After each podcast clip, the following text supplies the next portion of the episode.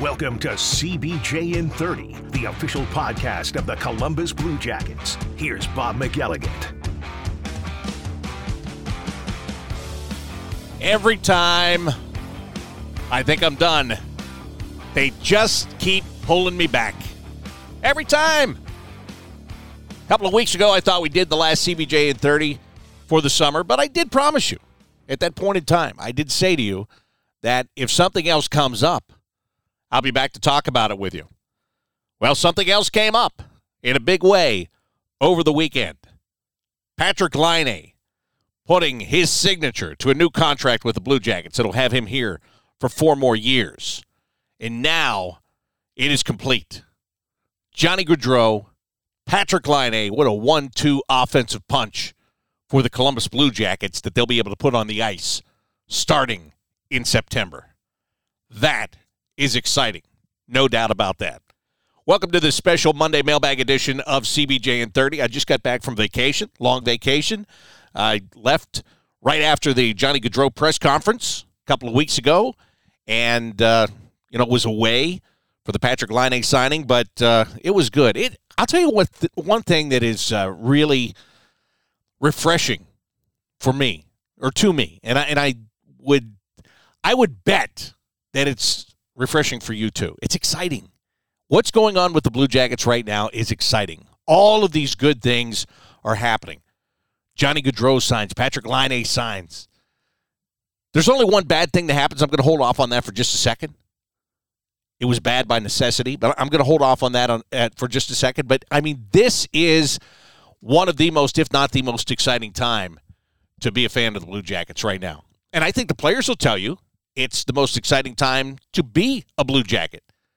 I listened to Patrik Laine the other day when he had his media availability, and he talked about how excited he is to play with Johnny Gaudreau and what a big deal that was. And we talked about that at the time.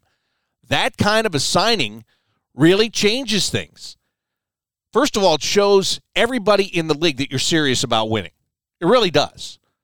And for other players that want to play with superstar players, it gives them that opportunity to come and play. And for Patrik Laine, he was jazzed up about that. We talked about that at the time about, you know, this should spur along the Laine negotiations. And indeed it did. Signs that four year deal, with the Blue Jackets. And they get it done right in the nick of time. They they meet the deadlines that they had to meet and all of that stuff. And Patrik Laine signed, sealed, and delivered. And it is great. Now I'll talk about that one bad thing that the Blue Jackets had to do to become salary cap compliant, and that is trade Oliver Bjorkstrand. I've got a lot of questions here about a lot of different things. A lot of people want to know about uh, projected lineups and all that stuff. That that's all great, but um, but there's there's a lot of Oliver Bjorkstrand here. I love what Jarmo Kekalainen said, and he you know he just basically came out and he said he hated to have to make that deal. And he just signed Oliver Bjorkstrand to a contract extension, but that contract was five million dollars a year, and the Blue Jackets found themselves over the salary cap, and they had to flush that salary so that they could become cap compliant, and it was going to take that kind of a number. And there are many that were looking at other players that they might have been able to do that with, but this one made the most sense. It really did. The Blue Jackets pick up a third and a fourth round pick from the Seattle Kraken in the draft next year to trade Oliver Bjorkstrand. On the surface, it looks like you gave away a 28 goal scorer for not much of anything. But the fact of the matter is, you got yourself a lot because you had to have that cap space. And you have to have space going into the season because there are going to be injuries, there are going to be call ups. Uh, there are times that you you're going to have people on your roster, and it, it's going to burn up some of that money. And you know, as Jarmo said, you don't want to get into a spot where you have to play a game with you know, fewer players than you normally would, right? I mean, you don't want to be playing a game with uh, 16 or 17 because you don't have the space to bring guys up under the salary cap. So it had to be done and it stinks. Now, that all being said, if you recall, and I don't know if you do, but I'll remind you right now. If you recall, go back to the CBJ in 30 I did for you prior to the draft. Prior to the draft, there was a lot of talk about trades at that time and who the Blue Jackets might trade and what they might be trying to get and what the cost was going to be for what they were trying to get. And nobody brought up Oliver Bjorkstrand's name when you were sending me questions. I never got an Oliver Bjorkstrand name, never had anybody speculating that he could be one of the guys. And I said to you, this is going under the radar. This is a guy you might want to think about just because of the value that can come back the other way in a trade. Not that I had any reason to want to get rid of Oliver Bjorkstrand. Just just speculating on what the return could be. You know, there there are guys you can trade. Somebody would say, "Well, why don't you deal Emil Bemstrom?" Okay, yeah, and I'm all for that. That's great, not a problem. But what am I going to get in exchange for Emil for Emil Bemstrom? Let's put it this way. Let's let's let's draw it up even uh, more plainly. That is, put them side by side, Oliver Bjorkstrand and Emil Bemstrom. I'm going to trade one of these guys and I want good return. Who is it going to be? It's a no brainer now, right? No brainer. One guy, an established NHL player, has put up good numbers over the years. The other guy has been in the NHL a couple of years, still trying to figure out who and what he is as a National Hockey League player. It's a no brainer. A no brainer. So this is something that had to be done. And you talk about you know salary dumps. We we've seen teams doing salary dumps here the past couple of years, especially, and there are teams that have taken on salary. You look at last year, the Arizona Coyotes took on Andrew Ladd from the New York Islanders. They were sucking up salary. They had to be at the salary floor, and there was talk about that here. There was talk about teams that have to get to the salary cap floor. You know, you, you have to spend in this league there's a maximum amount you can spend, but there's also a minimum amount that you have to spend. And there are teams that are under that amount.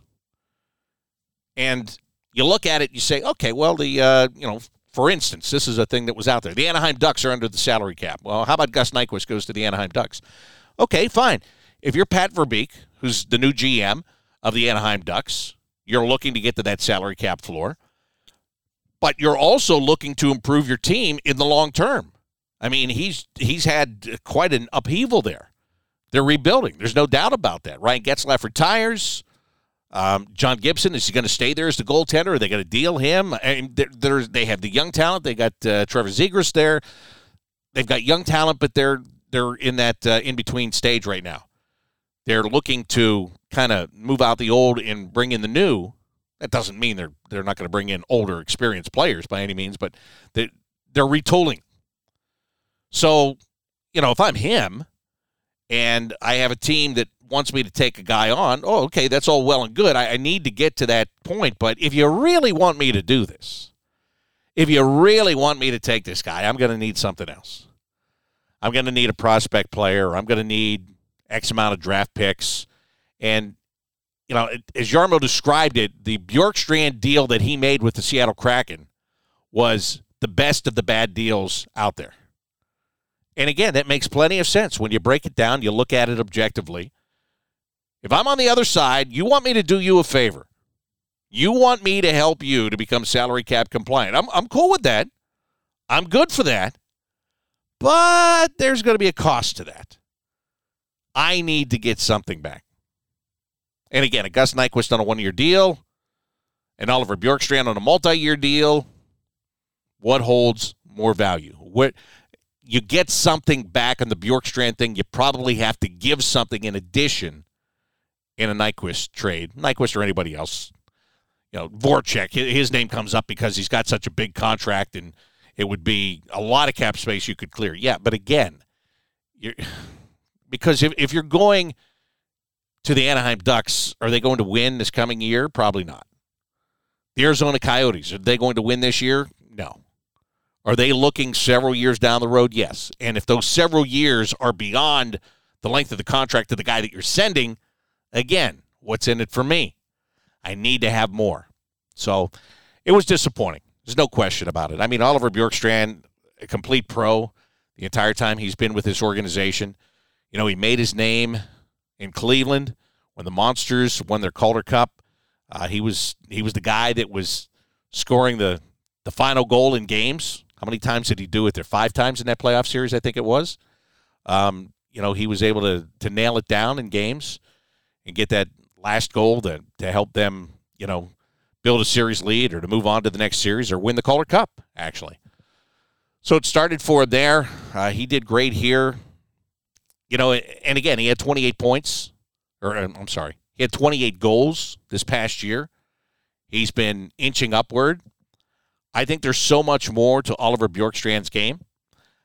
Maybe he finds a little bit more. Maybe he goes to Seattle. Be ready for this, okay? Be totally ready for this.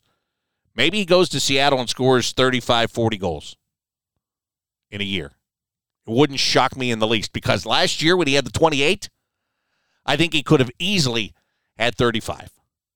Because there are times, this is the one thing about him, there are times where he's hot and cold, and when he's cold, it's kind of go to sleep cold.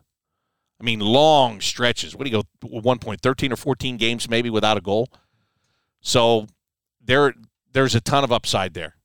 The Seattle Kraken, uh, Ron Francis, the general manager there, I think he does a great job in getting Oliver Bjorkstrand from the Blue Jackets. He gives up a couple of picks.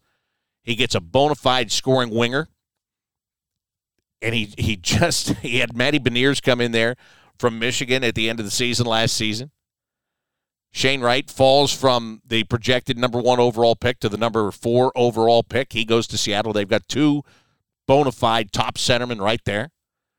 And you get to bring in a guy like Oliver Bjorkstrand, who has a great shot, and he's going to benefit from those guys dishing the puck to him. I think Ron Francis did a great job. I think Jarmo Kekalainen did what he had to do. And if you put it in, again, I, I keep talking about putting things side by side. Let's just do last year, side by side. Johnny Gaudreau, 40 goals. Oliver Bjorkstrand, 28 goals.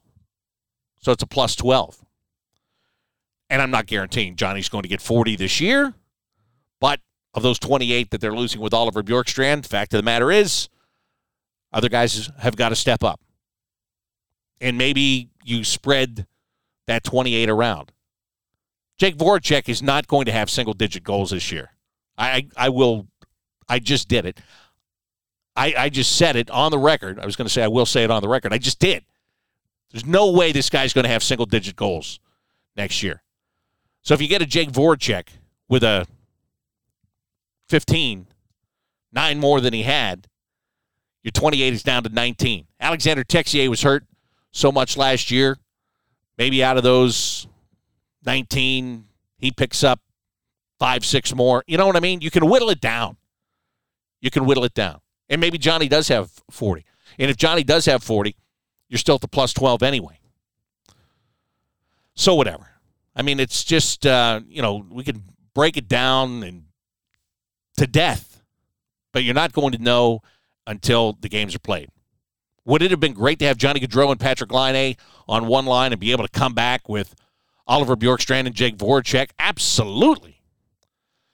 But you just can't have a wealth of riches in a salary cap era. And not only a salary cap era, but a flat cap era right now in the NHL. And that's another reason that Jarmo made this deal when he did. As he said, he could have held on. He could have held on and he could have waited. He could have seen what happened. Maybe something comes down the road. But what he saw was the market tightening and the teams that would take these kind of players on shrinking and the price for taking them on going up. So I don't blame him for anything he did. He did what had to be done.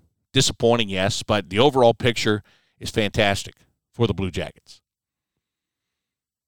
And again, when you're looking at five million bucks a year, I said this a couple of weeks ago, but you, you can't do this right now. But you know, you've got Elvis making five million. You've got Korpisalo, who's trying to come back to a form that he was in a, a couple of years ago. You've got Tarasov, who's coming off an injury that's trying to push. You've got Tarasov on a three-year deal. If he pushes and he looks like he's NHL ready, and if Korpisalo is playing well, you know, you could you could take an Elvis contract and you could move it, but you can't do that now. That's the issue. You can't do that now. That could, could you imagine? Like it's disappointing to lose an Oliver Bjorkstrand, but you want to talk about taking a gamble? Could you imagine if you could find somebody that would, you know, somebody that was looking for a goaltender that would have taken that contract in a trade, and now you're relying on Tarasov and Korpisalo to be your goaltending tandem. Not that either one of those guys is bad, but they're both coming back af- off of an injury, and you've got a, you know, you you've got guys, you've got skaters that are looking to take you to another level, and you're you're rolling dice on the goaltending tandem there. Uh, you just couldn't do it. So Oliver Bjorkstrand was the guy. Had to happen. It did happen, and now we can move forward on that. All right. So let me move forward and start to answer the questions. I've got a bunch of them here that have been uh, sent to me on Twitter today at Bobby Mack Sports, and I'll start with those, like this one from Kevin, who says, "Assuming Kent Johnson ends up as a centerman, who do you think has the better chance of being the number one center between Johnson and Sillinger?"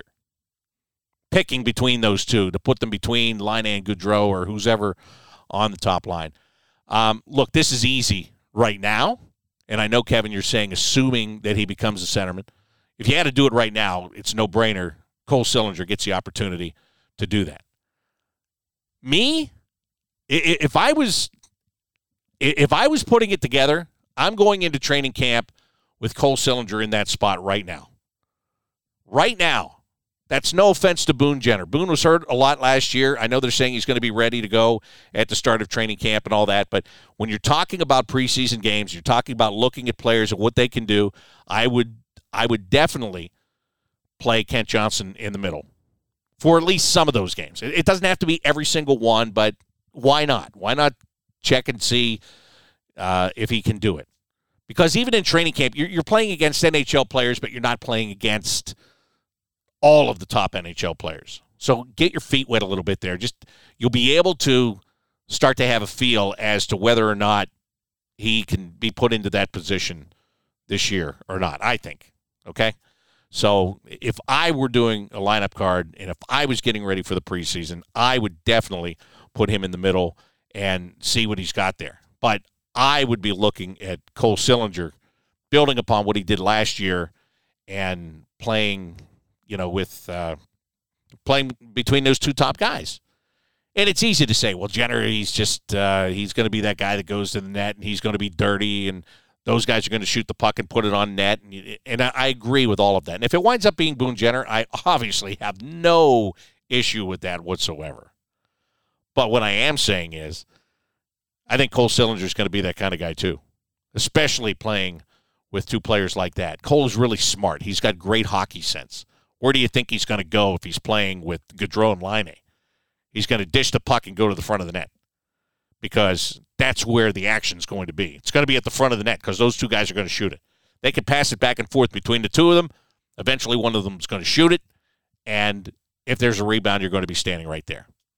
So anyway, Kevin, that's what I think on that. How about this question from Zlock? The first preseason game, there will be split squads. Who do you think will be at the away on the away roster and who will be on the home roster? This is so easy. This is so easy. It's the first games, and I can tell you that uh, young guys who they want to look at early in camp and probably are not going to stick with the team are going to be on the away roster to go to Pittsburgh that afternoon. Hands down, no question. And I mean, you have to send so many experienced players that have to go, but they, I think they'll send the minimum of that and then the experienced guys that they want to play in the very first game, they'll be on the roster for the home game. No question. I mean, guys, the the veteran guys try to travel the least in the preseason. If they had their way, they would travel the least. And and, and they're going to go later in the preseason once you get the games six, seven, and eight then that's a little bit different than than game one. So I, I, think game one you'll see a very young roster that is going to be playing in Pittsburgh, and then you'll see you'll still see young guys on the home roster, but you'll see um, more of the guys that you know are going to be playing the home game. That's what I think. Dan says, any bold predictions for this upcoming season? Which of the Cleveland Monsters do you see elevating and becoming a mainstay in the lineup? Perhaps Liam Foudy. Liam Foudy is tough for me. Very tough for me. And I'll tell you why he's tough for me. He's tough for me because he's a good kid and he's got that speed attribute. Beyond the speed, I am having a hard time when I look at this roster of forwards, and I know he's a former first round pick. I get it. But not every former first round pick plays out in the National Hockey League. Um, I, I just I don't see it. I don't see it. I he can prove me wrong. I would be absolutely fine if he proves me wrong. But, you know, he he would have to come in here. I think he would have to come in and have a tremendous camp. And I know, and we'll get to this in a little bit, I know that there are guys that are going to have to clear waivers if they're sent down to the American Hockey League out of training camp. And I know sometimes teams get worried about that. They don't want to put those guys on waivers because they think somebody else might take them. Um, but I, Liam, uh, to me, Liam Foudy is in a spot because, and I know he went through injury last year and all that stuff, but he's got to come in and he's got to earn it. Nothing's going to be given here. Brad Larsen talked about this all last year. Nothing is being given. Nobody is going to be handed anything. He's got to come in and he's got to earn the spot. He's got to outplay other guys. And if he does, great. He's got that speed, and and beyond the speed, you're still waiting to see. To me, you're waiting to see more. So is is he going to be a factor? Like the question states, be a mainstay. It's going to be tough to be a mainstay when you look at the the wingers on this roster. I mean, I've talked extensively about Laine and Gaudreau, and then you've got uh, Voracek and Nyquist, and then uh, you've got Texier and Johnson if he's playing on the wing, and if he's not playing on the wing, you know, what if Jenner's not in the middle and he's back on the wing? I, I mean, it's there is uh, a plethora of wingers here. Liam Foudy's going to have to do something special, in my opinion, if he's going to be in the mix when camp breaks. Because even when you get down, I mean, is he going to be a. The way the game has changed, everybody talks top six, top six, top six. And yeah, whatever. Top nine to me, okay? Can he be a top nine guy? Because once you get to the fourth line, and I know all your lines have to score, but on your fourth line, look at it. Kuraly and Robinson, and then who? Matthew Olivier? Maybe he doesn't play every day. Justin Danforth? Maybe he doesn't play every day. Those guys have a skill set that's built for that line. Plus, Danforth already showed us he can score, right? So, Liam Foudy's got his work cut out for him. No question about that. No question about that whatsoever. Here's another one. Alarmingly optimist Blue Jackets fan. Says Jarmo seems high on Liam Foudy. He's one of the several forwards who now requires waivers. I doubt that he makes it through waivers. Where do you think he ends up? Again, what I was just talking about. You doubt he makes it through waivers. I don't know. See, waivers to me is a crapshoot. It really is. I, I think sometimes teams get so worried that a guy is not going to get through waivers that they keep him on the roster and then eventually they put him on waivers, and you know what happens? Nothing. He goes to the American Hockey League. Scott Harrington for years, and I love Scotty, and I'm glad he spent so much time here because he's a great person. And even when he wasn't playing, he was never uh, a bad apple. He was always good about it. He was always friendly. He was always working hard and all that stuff. But for a long time, they were afraid to put him on waivers because he might get taken. And when they finally did put him on waivers, what happened? He went to Cleveland. Who else? Cody Goloubef years ago. Remember Cody, Cody Goloubef? Ah, I don't. If if he gets put on waivers, he's going to get taken. All of you said, all the writers, you. Ah, oh, he'll get taken. He'll get taken. First of all, at the time, I was looking at it and saying, so what?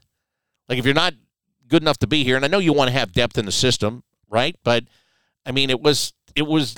You just looked at the situation. I looked at the situation. I was like, why would he get taken on waivers? and then eventually you get put on waivers and you get through and you go down there. So I, to me, just because he's a former first round pick, and that maybe that makes him more attractive. But there are also certain times to get guys through waivers too, like coming out of training camp.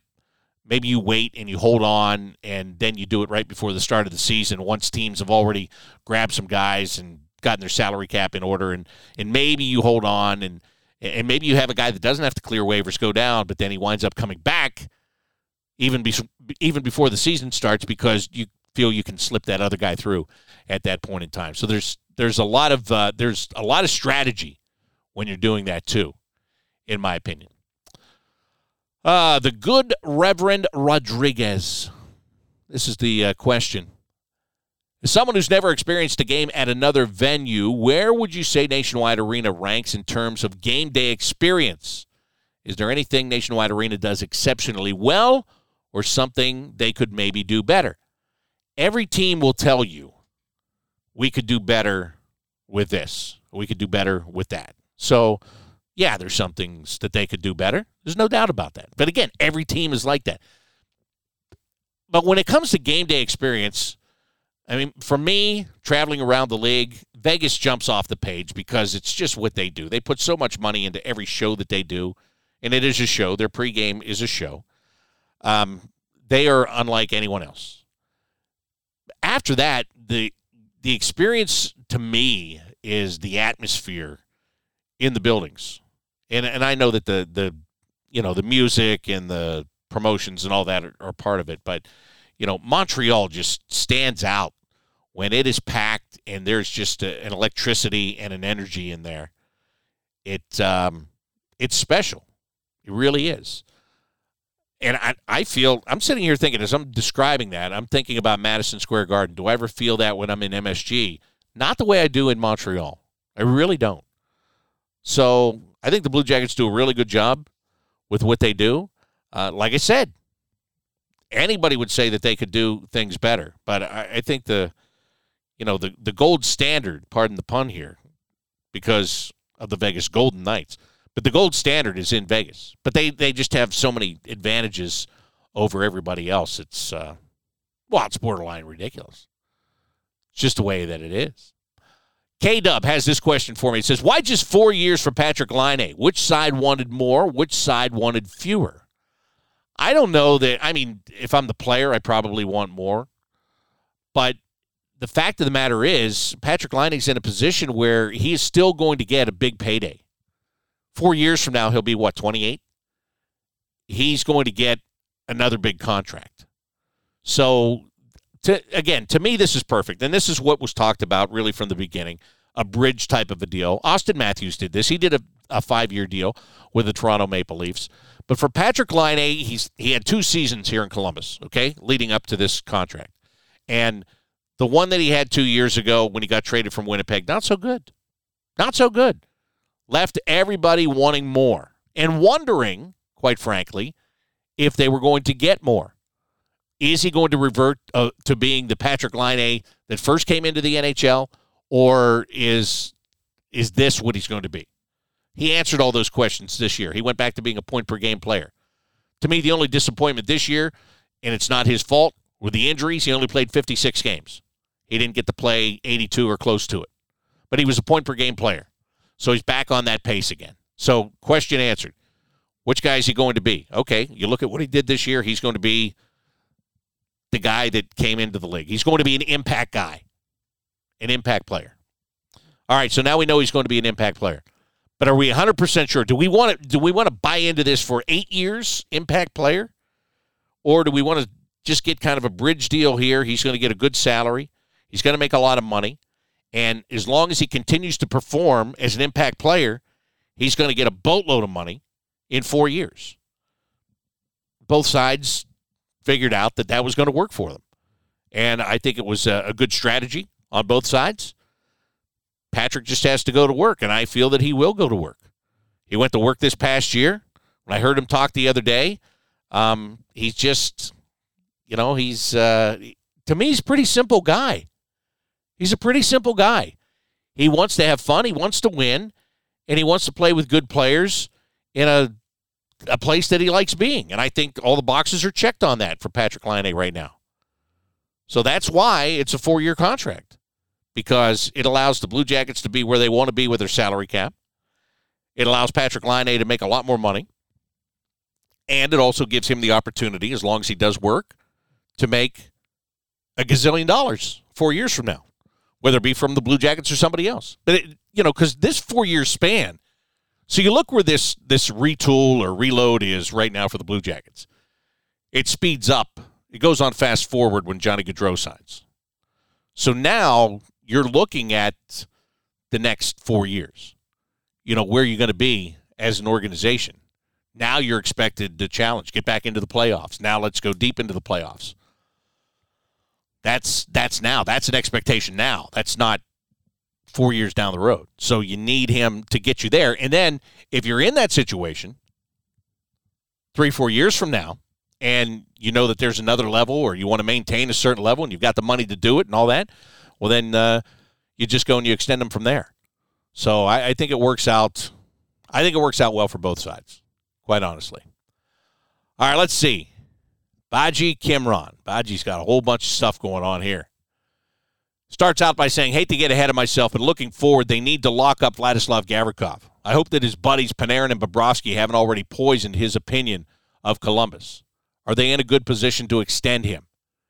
The answer to that is yeah. He's got this year's contract, and then something would kick in next year for him. And I'm not worried about him being poisoned, as you put it, quote unquote. And again, all that stuff is is water under the bridge. Um, Badgie goes on to say, I hear fans complaining because they think Erik Gudbranson was an overpay. Why can't they understand his physicality was needed to protect our small forwards? The overpay was 1.5 to 2 million dollars. It isn't what it cost him. Uh, it, that isn't what cost him Oliver Bjorkstrand. No one complained when they overplayed when they overpaid Gus Nyquist a couple of years ago. Um, then he says, "I thought Jarmo needed a needed to do a combination hockey trade and salary dump. Do you think a trade of a number one and two draft picks along with Texier, Bean, and Nyquist would have landed Jakob Chychrun? I know they like Tex, but he's missed 87 of 208 games since he has been here. And uh, getting third and fourth round picks for Oliver might not be so bad as the Blue Jackets have found value in the third round beyond Tarasov, Kolesar, Korpisalo, Elvis, Bjorkstrand, Savard, Anderson, Gavrikov, Atkinson, Calvert, uh, Anton Forsberg, all of those being examples. All right, Baji, yeah, you've got a lot of stuff going on here. Um, listen, listen, listen, listen, listen, listen. A trade of one and two draft picks along with Texier, Bean, and Nyquist, so I think that would have landed Jakob Chychrun. I just look. This is me. This is me, and and uh, I, I just don't. I told you last year, Jakob Chychrun's a fine player. He's a fine player. I, I just, for reasons unknown, I guess, is what I'm trying to say. It doesn't jump off the page to me like all of a sudden you're a Stanley Cup contender with him. Now, that being said, I know what you're going to say. You're going to say, who's going to play with Werenski? And I get that. I understand that. And that's a legit question right now. But, you know, Jakob Chychrun, nice player. He's played in Arizona. I don't know if they could have gotten him. I really don't. I don't know that I don't know if they could have gotten him. I don't know if that's the guy that they needed. You know, would he be happy leaving Arizona and coming here? On the surface, you'd say absolutely he would be. Why wouldn't you be? Because they stink in Arizona. Why, why would you not want to come here? You know, but up until two weeks ago, week and a half ago, you know, also if you're Jakob Chychrun and you're looking at it and you're going, are they ready to be contenders? I don't know. And did he have any no trade clauses or anything like that? No, but and I get all that, but still, you know, when you're when you're making deals, you want to make sure you have the right guy. You want to make sure the guy's bought in. You all those kind of things. So uh, I don't know. I just I I don't know. I is there's just something about Jakob Chychrun. If he wound up coming here tomorrow, I would be fine with it. But for some reason, I just don't feel like he's the fit guy. I just don't. And I don't know how to explain it to you. It's a gut thing. And again, if he showed up tomorrow and they got a deal for him and, and he showed up and he played with Werenski, I'd, you know, I'd probably have to just wear the egg on my face over that thing. But, um, you know, there's the, the defense is not fixed.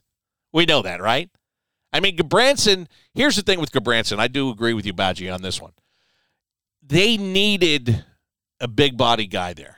They really did. I'm sorry. I, I I watched Zach Werenski get run over a couple of times last year. Watch Cole Sillinger get run over. Kent Johnson's coming in here. He came in at the end of last season at 165 pounds. I mean, you think guys aren't going to go after him? And when I say go after him, I just mean finishing their checks, just trying to put the body on him, trying to intimidate. It's easy to intimidate when there's nobody on the other side that makes you think about intimidating. Erik Gudbranson will make people think about that. He's not going to fight three times a game. He may, he may not even fight at all. but he's going to be there as a big body guy that can throw the body that you can put out onto the ice if uh, you know somebody does something. You get him out there the next shift on the ice at the same time. I've said this a million times. I'll say it again right now. You're still playing in a division that has Tom Wilson and Ryan Reaves in it. So they needed something. Did they have to overpay for the something that they needed? Maybe they did. Maybe they did. Did they have to give him an extra year? Maybe. Did they have to give him more per year than they wanted to? Maybe. Is it worth it? Yes. The guy's a bona fide player. He's been around the league. You know, he's been with six teams. So many times I say, well, red flag, red flag. Guy's been with four teams. Guy's been with five teams. That's a red flag. But this guy, um, I, I, I don't know. I just feel better about this guy because I think as he has gained all that experience in the league, he, uh, I think he's going to bring leadership qualities to this team. Almost said capabilities. Of course, he's capable of being a leader. I think he's going to bring leadership qualities to this team. When he talked to the media after he was signed, one of the things that he talked about was that he wanted some stability in his hockey life. He wanted to be somewhere for a while, and he's got a young family. I think they have a child, and they want to uh, have more. And they, he wanted a place that was good for families, and he wanted to settle down. So Columbus checks all the boxes on that. But it checks the boxes that he's an older guy I mean, aren't you sick of being the youngest team in the league all the time? I am. I've told you that. I'm sick of it. If you're going to win, you can't be the youngest team in the league every single year. Eventually, you're going to have to get experience. So, this is a little bit of that experience. All right.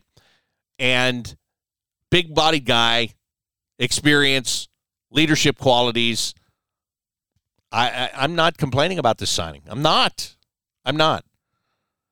You know, Jake Bean, I know he's he's got to put on more muscle mass and all that stuff, but you know what? He's out there getting run over and, and by other guys, and Erik Gudbranson. that's not going to happen. It's not going to happen. If you have to pay a little bit more, or if you have to give a little bit more term, okay, fine. It was a need that this team had, and sometimes when you go meet the need, it's like trading Bjorkstrand. Do You wanna? Do you want to trade Bjorkstrand? No, I don't want to trade Bjorkstrand. Do you want Johnny Gaudreau? Well, yes, I want Johnny Gaudreau. Then you got to trade Bjorkstrand. Okay, I'll trade Bjorkstrand. Same thing with Gudbranson. Do you want to be bigger on the on the blue line? Yeah, I want to be bigger on the blue line. Do you want to have somebody that can, you know, at, at least be an answer to other teams' toughness? Yeah, I want that kind of guy. Uh, do you want to overpay him or give him a year more than you want? No, I don't want to do that. Well, that's what you got to do. Okay, I'll do it. Very simple. Very simple. I, I have no problem with a Gudbranson thing. And a Gavrikov thing, you know, uh, do they need to keep him? Yeah, they need to keep him. I think they need to keep him for so many reasons. And his play is it's the first reason for sure. But just who he is and what he brings to the team in the way of its personality and the kind of teammate that he is. I think that's really important. I think it's important for a lot of guys. I was talking about Elvis earlier. I mean, he and Elvis are thick as thieves, best buddies. Um, you know, it, it's uh, they make each other better. There's a lot of reasons you got to keep Vladislav Gavrikov. I feel they will. I, I especially feel that they will now because he's looking around and he's going, okay, look what's going on at forward. We're we're pretty set there, and they're going to get better on defense, and he's going to be a part of that. He knows he's going to be a part of that. You know, again, it would be up to him if he wanted to go somewhere else or change locations. That that would be all up to him, and because he he would have earned that right. But I think he likes what's going on here. I think he, I think he likes the situation, and they like him. Again, it's like Laine. Laine said from the beginning, "Hey, I like it here. I want to stay here." The team said, "Hey, we like him. We want to keep him here," and they did. So that's uh, the same kind of thing that I would expect when it comes to Vladislav Gavrikov. Uh, let's see. What else do I have here in the Monday mailbag today? Gerald Lucas. With all the acquisitions this offseason and the new draft picks, what is the expectation for the team this year? Where do the Blue Jackets stand this year as far as being a competitor in the Metropolitan Division and in the Eastern Conference? Is this the year the Blue Jackets return to the playoffs? I hope it is. Um, but if it's not, it's got to be building on last year and knocking on the door. Okay. Um, I think they can get back into the playoffs this year. If not this year, I think they have to get back into the playoffs next year. personally. Um, but they uh, the ex- so that's my expectation this year. My expectation this year is to build off of last year. And let's remember again that last year was screwed up in the Eastern Conference. You needed so many points. We're always talking about 90 points to get in. All of a sudden, you had to have over 100. Stupid, ridiculous, right? So it was a weird year.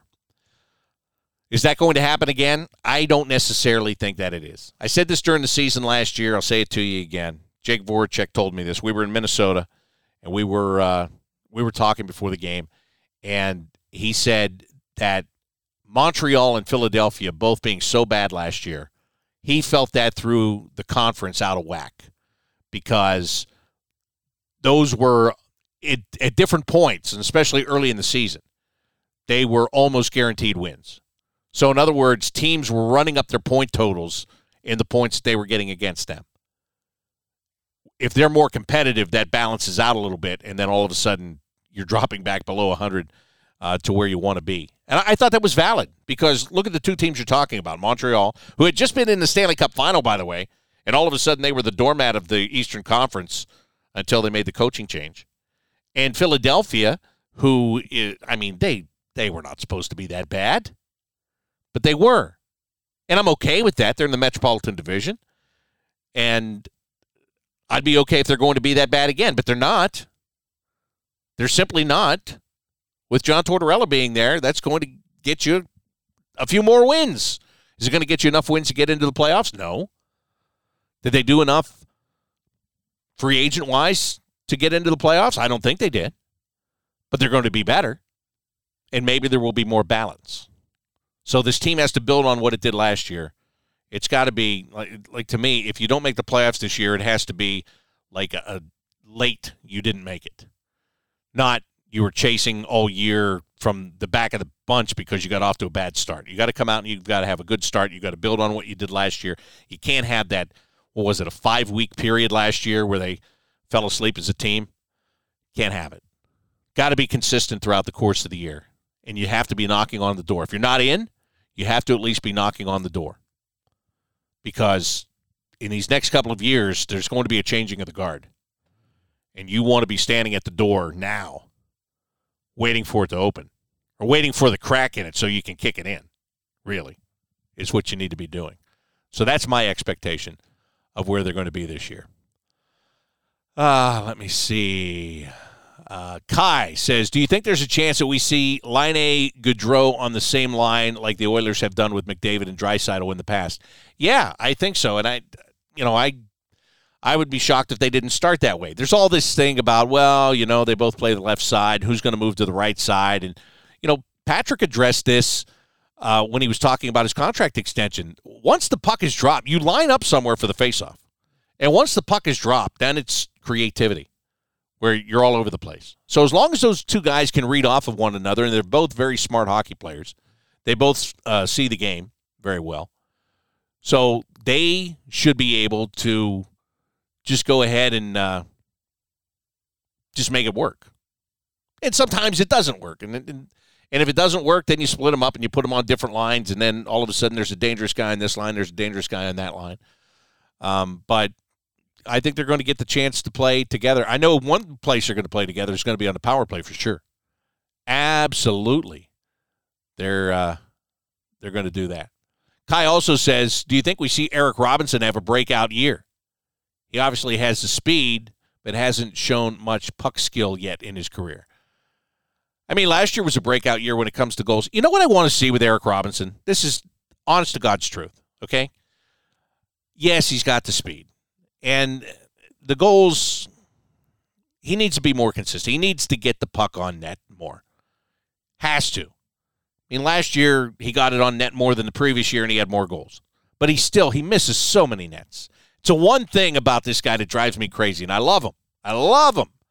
Great guy, great speed, great size, but just get the puck on net. And I, when I say on net, I don't mean in the middle of the goaltender's chest. Okay, I mean get it on net. Don't miss the net, and then tr- try to get it like legit scoring chance, not not right into the middle of the goaltender.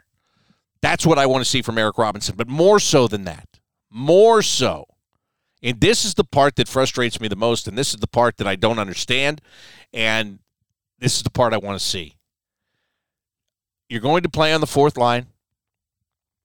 The scoring is, especially now with the guys that you're looking at on the top three lines, the scoring is a luxury. Use your size, finish your checks. Use your size, finish your checks. If he would just become a little bit rougher. I used to say all the time, if I were Josh Anderson, this is when Josh played for the Blue Jackets. I would say, if I were Josh Anderson, I would look at Tom Wilson and I would look at myself in the mirror and I would see I had the same build and I could do the same things and I would do it. And I would do it to get paid. And again, let me step back and clarify here. Um, you know, this is all I sit way upstairs, nobody hits me, nobody touches me, all this stuff. Okay. So this this stuff is all easy to say. I get it. But I would always say with Josh Anderson, I would look at Tom Wilson. I would say, if I want to get paid big money, I'm going to play like that. And Josh can. He doesn't always do that. But he got his money anyway. He got his money from Montreal anyway. Now, that being said, I will say the same thing with Eric Robinson. I, I would look and say, if I would just be a little bit nastier, and maybe he's not nasty because he's such a nice guy. I don't know. I, I don't get it. Create some kind of false persona for yourself when you play the game where you're an absolute idiot, a jerk, a bad guy. I don't care. And be the nice guy off the ice. But if you could just get a little bit more nasty, not doing anything illegal. Just when you're out there, people know that you're going to finish every single check and they're going to get hit. That's all they have to be threatened by. If you're a defenseman with a puck going back with your back to everybody and you're going to the end boards to pick up the puck, you just want them to think Robinson's out here. I might be getting creamed. I don't know where he is. I might be getting plastered right into the boards right now. Just get that in their minds because they'll screw up. They will be more apt to screw up because they'll be worried about that more than what they're doing. That's what I would love to see from Eric Robinson. Because Kuraly, He's going to do it. This Mathieu Olivier, he's going to do it. Justin Danforth, he's going to do it. That's the only thing I'd like to see out of Eric Robinson. When you ask me if we can have a breakout year from Eric Robinson, to me that would be the breakout I want to see. Right there. Just get nasty. Just just be just be a little bit of a jerk on the ice. Little bit. Just a little bit. If you need me to teach you how to be a jerk, I'm I, I'm available. I am totally available for that. Ah, uh, let me see. Let me see here. Duncan McLeod, what is your opinion on the league wide cap situation? When will we see someone cave and pay the price to dump a significant amount of cap? Pay the price to see. I don't understand that. I don't understand. Duncan, I'm not sure see someone cave and pay the price to dump a significant amount of cap. What, what do you mean? Like, like, like I was talking about earlier, where you you trade Nyquist and then you you dump something significant just to get rid of that salary. Um, so I'm, I'm not sure. I, I don't think you're ever if that's the kind of stuff you're talking about. That I, I don't I don't see it. Nobody's ever going to just do that. But I'm I'm unsure of the question. Maybe I'm just conf- not maybe I am confused on the whole thing. Maybe there's something I'm not seeing that you're sitting there and going, it's an easy question, man. What's wrong with you? You can't see it? No, I can't see it today. Uh, maybe it's first day back from vacation. I can't see it. I don't know. I don't know. How about uh, Brian in Columbus sent me an email. Bobby Mack at bluejackets.com, by the way, if you ever want to do that. Um, he says, disappointed in the Oliver trade like most fans, but given the cap position, it makes sense. However, I'm looking forward to the new season given the talent brought in and up and coming players. Of the potential rookies, which player are you most excited to see if they can make the team this year? Of the rookie players, of the potential rookies. Well, I'll tell you what. The guy, David Jiricek's going to come to camp and he's going to get some looks. And I am very curious to see if he is going to be able to make this team out of camp. I think that is a tall order. I think the the more pressing thing is the the more pressing decision you have to make. Going into, like, again, I'm talking about right now. I'm not talking about several weeks from now. But right now, the question is he's got a three year entry level contract. Are you going to let him go back to, to Czech and play in that men's league? Or are you going to put him in the American Hockey League where you'd be burning pro contract? So that, you know, to me, that is that is a big thing. As it sits here right now, if he had a good game, again, this I always tell you I don't want to be a GM, and then you make me answer questions like I'm a GM, which I guess is the job here, but uh, I'm just going to give it to you. Sitting here today, end of July, my thought would be if this guy has an impressive camp, I'm going to give him the opportunity to start the year with the team, and I'll let him play his nine games, and then we'll assess from there. Same with Cole Sillinger from last year, right? I mean, there was no guarantee Cole was going to play more than nine games.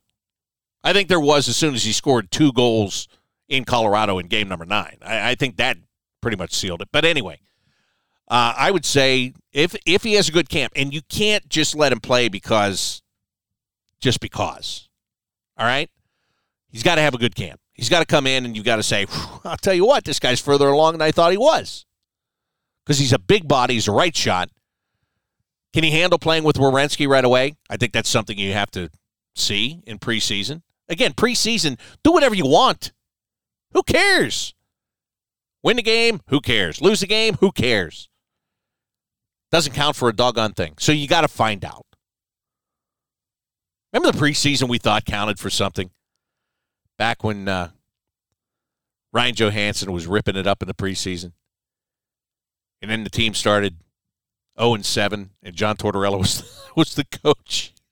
Remember that? That just tells you how much preseason means. Squat. When it comes to game results, when it comes to individual performances and evaluations, then it means a lot. Okay? So get Jiricek over here, play him in Traverse City, get him in the camp, play him in preseason games, see what happens. See what happens from there. So I, I guess if you're asking me about potential rookies, that's a situation I want to see. I want to see him and how he performs from the moment he comes over here and gets going. Kent Johnson still qualifies, by the way, as a rookie. He only played a handful of games here at the end of last year. I want to see what improvements he's made, not just in the summertime and in getting bigger physically, but I want to see how he comes into a camp with a little bit of NHL experience making adjustments to what happened with him last year you know, this is another thing where, you know, people are saying about, um, you know, where people are going to wind up, right? Talked earlier about Foudy would have to clear waivers. Johnson wouldn't have to clear waivers. You could send him to the American Hockey League. Kirill Marchenko, you know, some people say, well, is he going to wind up here? Is he going to wind up in the American Hockey League? I think he's going to wind up here, but who knows? And would they be willing to send guys like that down? And I, I'm so, I battle with this so much. I really battle with this because I've changed. I've admitted here before that I've changed. But in this case, I've changed, and I guess I don't like that I've changed.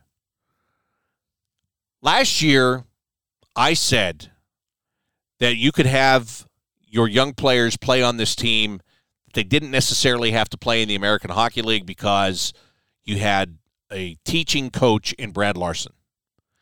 And you weren't expected to make the playoffs. You want guys to play together as a group, so you might as well just develop them throughout the course of the season, and that's exactly what they did. Chinakhov was in Cleveland a little bit, but for the most part was in Columbus. Whether he was playing or healthy scratch, that's a different matter, but but he was with the Blue Jackets most of the year then uh, and, and I'm and my whole thing here is in the past I was such an advocate of go to the American Hockey League. Go there, refine your craft, learn to play your game, learn what you need to know off the ice as a pro because it's different from junior, it's different from college. Learn to be a pro. Learn to be a pro in the American Hockey League. And you know that's how I've been for years. I've beat that drum to death because it's a path that I took. I thought it was so valuable. Players I dealt with there, whether it was in the East Coast Hockey League at the time or the American Hockey League, Guys have made it to the National Hockey League, and you can see how much they learned along the way. I've always been a huge proponent of that. But the game has changed and continues to change. So now here's where I'm stuck. Last year, I very confidently could have just said, yeah, I was always about go to the American League, but this year, I don't see the reason for it because you've got a young team and you've got a young coach and he's a teaching coach and you're not going to make the playoffs anyway, so who cares? But this year's different because this year, as I just told you a few minutes ago, you've got to be challenging for the playoffs. You've got to be making a run. So, with that being said, can you develop here? Do you want Kent Johnson to go to the American Hockey League? Do you want him to go there and play center? Do you want him to develop as a center there?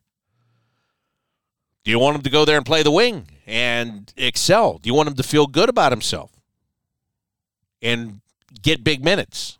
I, I, that's the thing I think is going to be the key. Where are you going to get the big minutes? Because guys like that have to have big minutes. Is Kent Johnson going to be able to be a winger on the second line? I mean, let's just say, let's just say for argument's sake, let's say the first line is Sillinger with uh, Gaudreau and Laine flanking him. Can you come back on a second line with a Roslovic between Voracek and Kent Johnson? Is he going to be able to handle that? Can he do that? And then what do you do with Chinakhov? Is he going to be on a third line with Nyquist and Jenner, let's say? Again, all for argument's sake. And if you're going to do all of that, where's Marchenko going? Right? Where's he going to be? So there's there's a lot. I mean, sometimes when you start to look at it and think it through, it's like you're trying to put the square peg in the round hole, right? So maybe some of those guys wind up in Cleveland. I guess I would say this year, if they do wind up there, then that would be a good thing. It would be a good thing because that means that you are you're so stacked in the NHL at the forward position that this is just what we have to do. Right? It's just what we have to do. So It'll be interesting. It will be interesting. Jimmy says, Hey, I'm going to Vancouver and Seattle in January. Do you have any restaurant recommendations? I'm the Jimmy, I'm the worst at this. I really am. Um, because I've gone places sometimes sometimes the restaurant situation goes like this. Sometimes it'll be like, um, you know what? Let's just go. We'll get to the hotel, and then we'll say, hey, let's just go have uh, a beer or two, and then we'll go have some something for dinner. And then, you know, we get our little group there, and we start talking, and then it'll be like, well, maybe we'll just get an appetizer here before we move on somewhere else. And then we're still talking, and now hockey's come on, and then you're saying, uh, well, I wonder what they have here. Let, us just can we get a full menu? Let, let me look at this. So this is why I'm bad at it, Jimmy. But I will tell you, uh, if you're looking for a good steak in Vancouver, Gotham is a steakhouse there. You can go there. Um, Cactus Club, anywhere in Canada, it's a chain across Canada. I like it. The food is good. The atmosphere is good. Uh, you could go there. You could try that. Seattle, I'm not going to be nearly as helpful. I was only there one time, and that was last year, and um, and that was uh, I don't even remember what we did for dinner that night before when we got in there because that was the we actually flew after a game, I believe. It got in there early in the morning. I might have had not much of anything because I might have been trying to catch up on sleep from flying overnight. I don't remember, but anyway, I'm not going to be helpful with Seattle, but hopefully that uh, gives you something when it comes to uh, Vancouver. Oh, here Duncan got back to me. He goes, yeah, he was talking about that salary cap dump. He says, yeah, that's what I'm talking about. Teams like Toronto, Edmonton, Montreal, and Florida. These teams have to make cap space uh, when will they be making the same kind of hard decision Jarmo had to make with Bjorkstrand? It seems like the league is on hold, waiting for someone to blink. Okay, I get it now. I get it. Thank you, thank you for uh, for clearing that all up for me. Um, when is it going to happen? When it has to happen. When they don't have any choice. Simple as that. When they can't put somebody on long term IR to cover for their salary, when they can't do anything else, that's when you're going to see it. Those teams have been they've been pretty good, and I think they've been uh, pretty lucky, if you will, that they haven't had to make those kind of moves. So that that's really the answer. When are we going to see that? When they have no other choice. When that's what has to happen you know, like Toronto, they didn't they didn't have to trade anybody, but there there were guys that they let walk, and maybe guys that they wouldn't necessarily want to have walk, but they had to because they had to find cap space. So it will happen when it has to happen. With those kind of teams, they're not going to. The Toronto Maple Leafs, you think that they want that to be the story? You think they want to get into that situation? They are going to do everything within their power to make sure that they don't get to that spot. They just are. They're going to identify players that make, you know, they're going to find the two, $3 million salaries that they feel that they can do without or they can replace with $1 million salaries. Younger guys that are going to play the same type of game. And they're going to let those kind of guys walk as long as they can. You know, they're, they'll let two, $3 million guys walk rather than get rid of a $6 million guy to create that cap space and then just try to fill in with younger players that have upside. Very, very simple. So um, that's when it's going to happen. And what they're all doing, to be honest with you, Duncan, they're all holding. They're they're trying to get through until the cap starts to go back up, like it used to, because it's flat right now. That's what's causing all of this stuff. The flat cap is causing the problems. Everybody knew that it would. Nobody knew, I don't think, the significance of it or, or how how big the problems would be or what you would have to do to jockey around that. You know, in the Blue Jackets case, they have to trade Bjorkstrand because they said it quite honestly. They didn't think they were getting Johnny Gaudreau. They put in an offer, but everybody in the world thought he was going to Philly, New Jersey, or the Islanders.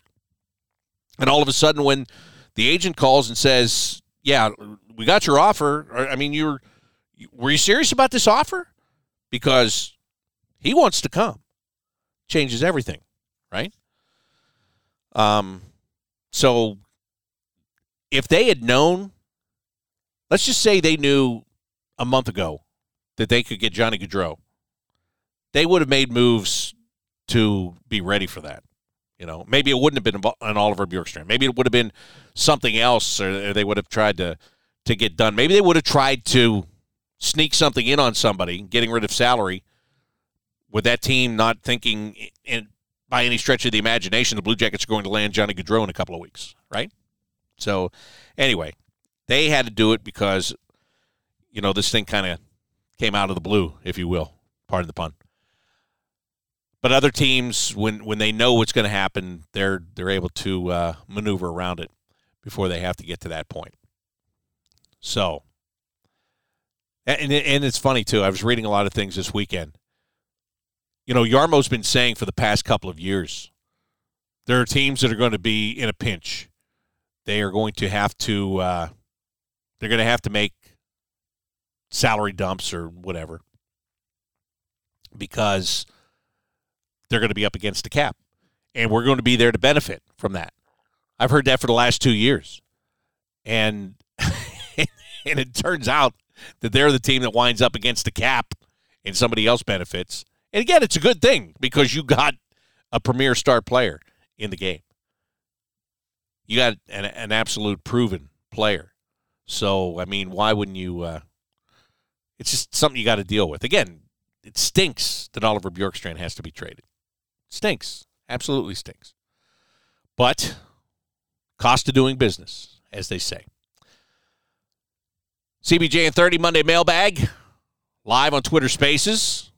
So let me get somebody in here that wants to ask a question. Jonathan is on the line. Hello, Jonathan. Hi, Bob. How you doing today? Good. How are you?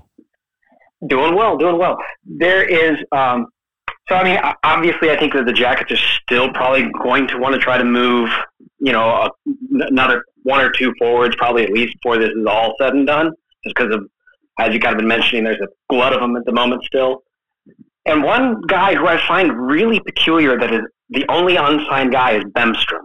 And this is the kind of guy that, like, I think we all are kind of dismissing, and rightfully so, based on he's just never t- taken advantage of the opportunities.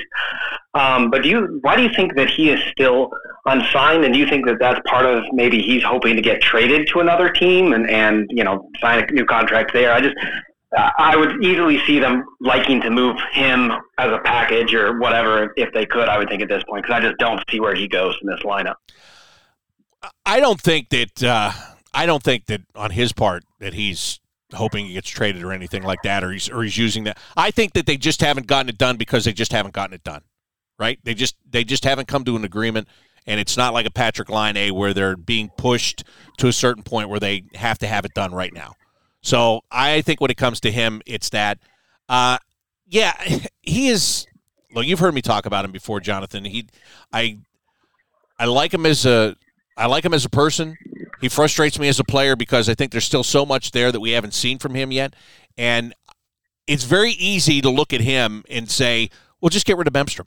Well, just just you know take that guy out of the mix. But they like him, and and Jarmo has liked him for a long time here, and it feels like they keep giving him chances, but as you said, he's never grabbed it and run with it, and that's that's what uh, they're waiting to happen. But but in all fairness, you know, in, in you talk about putting him into a, a, package, but Jonathan, let me ask you this question: If you're a GM on the other side, I mean, you're not just taking a, an Emil Bemstrom in some straight up kind of a deal, right? I mean, he's got to be part of a package. In how how much of an enticing piece of a package is he to you if you're looking to make a deal.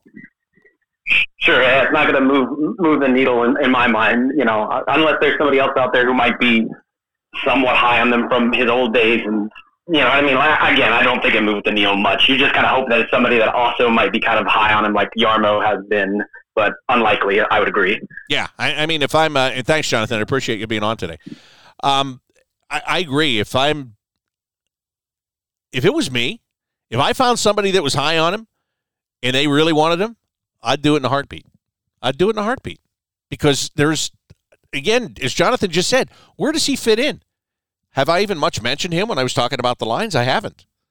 Where does he fit in? He's a guy that when he first came over here, his contract stipulated that he couldn't go to Cleveland until after Christmas of that first year. And he hasn't played many games there. I know he did play some there last year. He's another guy that is a skill guy that needs minutes. And he, he played well in the World Championships this past spring. But where does he fit in? How does he fit in? That's, I mean, again, one of the many, many questions, many, many questions that involve the Blue Jackets when it comes to the forward situation. He's one of those guys, no question about it. Why do I keep using the word question so many times in a row. That is not the way you're supposed to do it as a professional broadcaster, but time for me to clean it up. Heather is on with us uh, here on CBJ in 30. So, Heather, welcome to the show. Hi, guys. Hi. What's on your mind? I wanted to ask a theory that I got when talking with a fan the other night, and I want to see what you think of it. Okay. So, again, Thad Bjorkstrand left, good player, all that good stuff. Thank you for softening the blow with what you said on July 1st and your your CBJ in 30 because you putting that out there made it a little less like they did that. Oh my god, you know, because you gave it a little bit, and you said that you wanted to do that because you didn't really necessarily want to see him leave. But on the other hand, though, you were like, when it happens, I said it, and it's like you did. So and I, and I and I love to be right. I yeah. hate I hate to be right, but I love to be right. I hate to be right in this this case, but so thank you oh, for. Uh, I'm glad I could soften the blow for you, Heather. Is what I'm trying to say. Absolutely. So my question to you is, I put out a poll asking who maybe would get his A because he does leave one behind. Yes. And I put down um, Gavrikov and Voracek, and then people filled in uh, a couple of other names. And one that didn't come up was one that this person gave me as an idea and a message, and that was Cole Sillinger. And I thought about it a little bit, and it kind of makes sense to me because when you all were at the Bell Center, um, I believe you asked Jeff or somebody asked Jeff what they heard these new players know about the Blue Jackets, and I believe he said universally that it was that everybody knew who Cole Sillinger was. And when it comes to who we have in leadership, we have Jenner, who is 29. We have Nyquist, who is 32. And then we have Zach who just turned 25. So maybe having somebody who has his strength and talent on the ice so young, who Jarmo told Jeff a couple weeks back that he sees him being maybe an NHL captain someday. Maybe we just jumpstart that because then if he sees us giving him such now, maybe he stays and maybe he becomes the next Rick Nash, which was a prediction I made and got laughed at for in May. And it it just it kind of fits to me a little bit, and I'd love to see Voracek or Gavrikov, you know, somebody else get it too. But in the in the chain of things, to have somebody who these guys know, who aren't from here, maybe as a leader, as somebody to listen to, maybe that helps the team in the end. What do you think? I think there are a couple of things here. Um, Gavrikov, I believe he did wear one a couple of times last year, didn't he? When somebody was hurt. I believe you're right. Yeah. yeah. So, so to go back, I had the question earlier about you know Gavrikov. They need to sign him uh, so that he can be here. So, I could see them doing that. Uh, sometimes you give the listen. They never give the letters unless they're deserved. Okay. Yeah. But sometimes you also give the letter to say, "Hey, this is we we really want to show you that we value who you are and what you bring. Okay? Right. So it's like, yeah, we pay you a lot of money, but we also want to let you know that we, we love you and we here's this to put on your jersey and stand out as a leader uh, in the league. So uh, with the situation with him, I could see them doing that.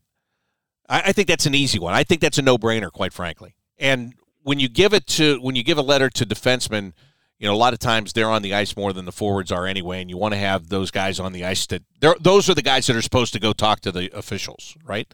The guys True. with the letters. Now, Jake Voracek doesn't need a letter; he's going to talk to the officials anyway. Um, but also Voracek was one of the guys that Brad Larsen, when he was selecting last year, he said he thought long and hard about uh, whether or not to give Jake a letter, and and he kind of the reason he kind of didn't is what I'm talking about. He felt he didn't need it to uh, to get the most out of him, and maybe you can use it to kind of push somebody else along. So Gavrikov to me is an easy one. If you want to give it to him, nobody's going to blink, and absolutely, and, and that's what you do it. But the Sillinger thing, I was I was a little bit shocked too when Jarmo said that draft week uh, when he said that Cole Sillinger could be a future captain, and I wasn't shocked because. I mean, I know he can be. There's no question. But I was shocked at the timing of the statement. He's just played one year in the National Hockey League at 18 years old, going on 19. And that is a really big pat on the back from your general manager, right? Oh, yeah. So to do that, I think would say a couple of things. Uh, number one, it would say it would it would be the um, it would show him that this is not just talk. We really believe in you. And the other thing is, and, and, and the way the league's going, the young guys that are going to come in here, all of a sudden you're going to have, you know, Kent Johnson here, and your Czech kid's going to be coming in, and uh, the guys that they drafted and stuff. It's not going to be long from now that Cole Sillinger is going to have several years of established play in the National Hockey League, and oh, by the way, still be young enough to relate to the guys that are coming in after him, right? Right. So, um, either of those guys make sense to me, is what I'm trying to say, Heather. I think you're making a good point, and it uh, it wouldn't be a shock. Like I said at the beginning of this thing, when I was asked, you know, who should play in the top line, to me, that should be Cole Sillinger's job to lose during training camp. Quite frankly, because yeah. I think he's earned that. I think he's earned the right to to get that opportunity, and um, in the way he played last year, in the way his personality is, yeah, He earned the right to to get that letter. If they decide to do that, it wouldn't be a shock at all. Awesome. I So- always love hearing thoughts. So you can you can tell all those people that laughed at you in May that they should reassess. They should think about. It. Yes, absolutely. All right. Thanks, Heather. Thank you. If you want to be uh, in on the show, all you have to do is request to be a speaker on Twitter Spaces, and uh, we can do that. Can do that easily. In fact, let me do it again right now see what else is on your mind. Michael has uh, checked in today. So, Michael, what is on your mind as I bring you this uh, live CBJ in 30 after the signing of Patrik Laine and the Blue Jackets getting themselves really set at the forward position? Hello, Michael. Hey, Bobby Mack, how are you? Good. How are you? Oh, I couldn't be much more excited. October can't get here fast enough. I agree. Well, you know, I, summer's been kind of nice. I know what you mean, though. I do know what you mean. Yep. Hey, it was interesting seeing Twitter on fire over this Bork, Bjorkstrand uh, trade here. I think we cleared one hurdle, but I think people better get used to more of this. We got we got cap compliant for now, but we've got people that are going to need signed in the next two years. And in this flat cat cap deal, do you see do you see probably some other people being traded that that we wished we didn't have to, but you know we have to have room to sign people like Gavrikov and uh, next year, I think we've got three or four more key people without much cap room. Yeah, some of the young guys will start coming up here in the next couple of years too, right? I mean, we were just talking about Sillinger extensively.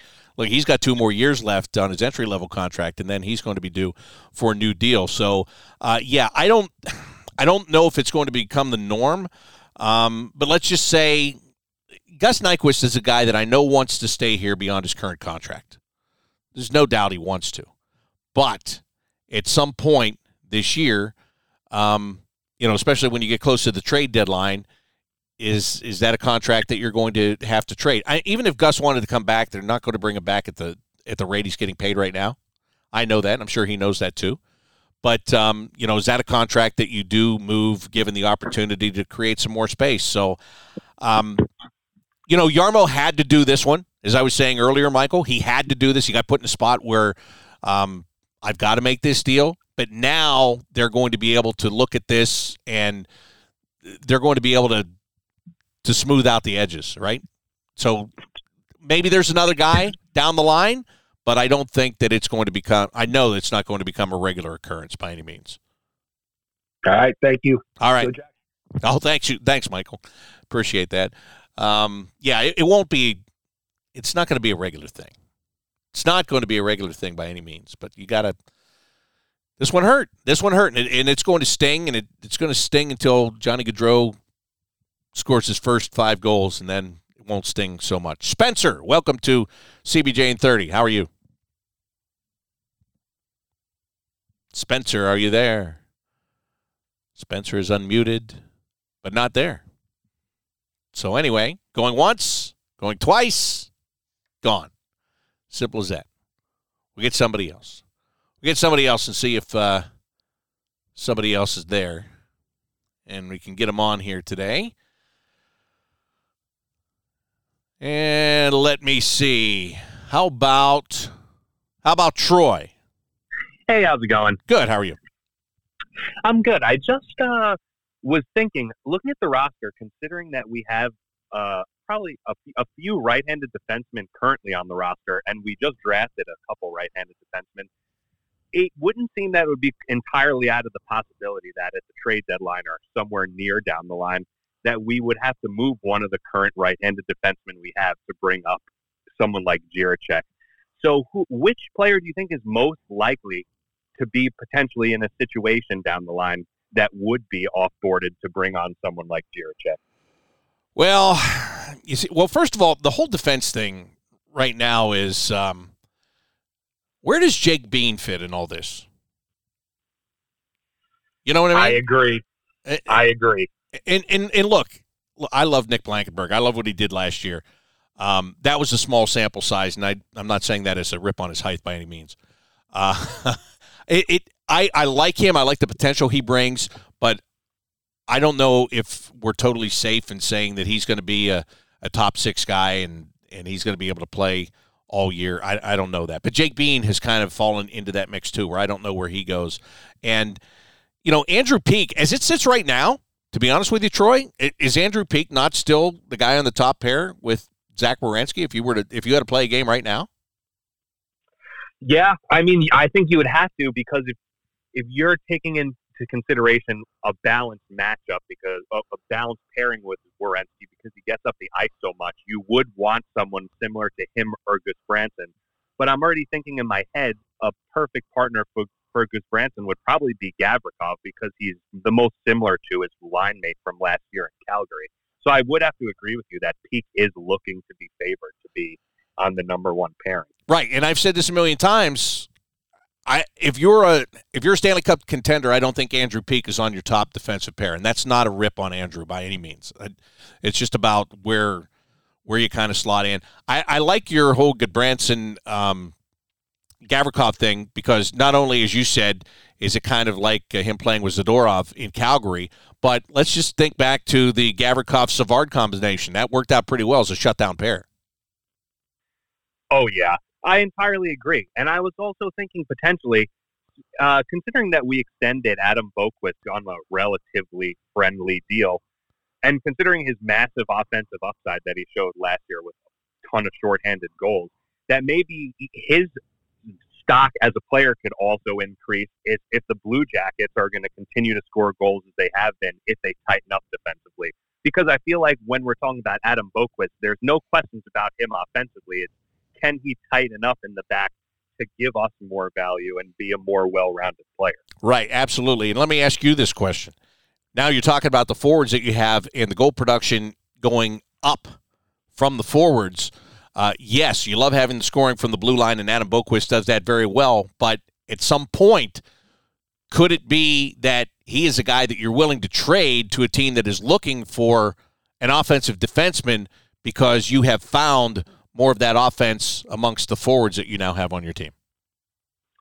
Exactly. And I think that he would be one of the premier candidates for that because honestly, when you addressed this in the show earlier before, we do need a little bit of tenacity and size in the back line. And I think that, especially with the potential of Jiricek coming up, who has that aspect to his game and also offensive qualities, that you have to be looking at a guy like Jake Bean or Boqvist who doesn't offer the same physicality and defensive responsibility that would be potentially one of those guys that we would have to move. Yeah, because it's easy to say Andrew Peeke's a right-handed guy and you could trade him, but let's be completely honest about this.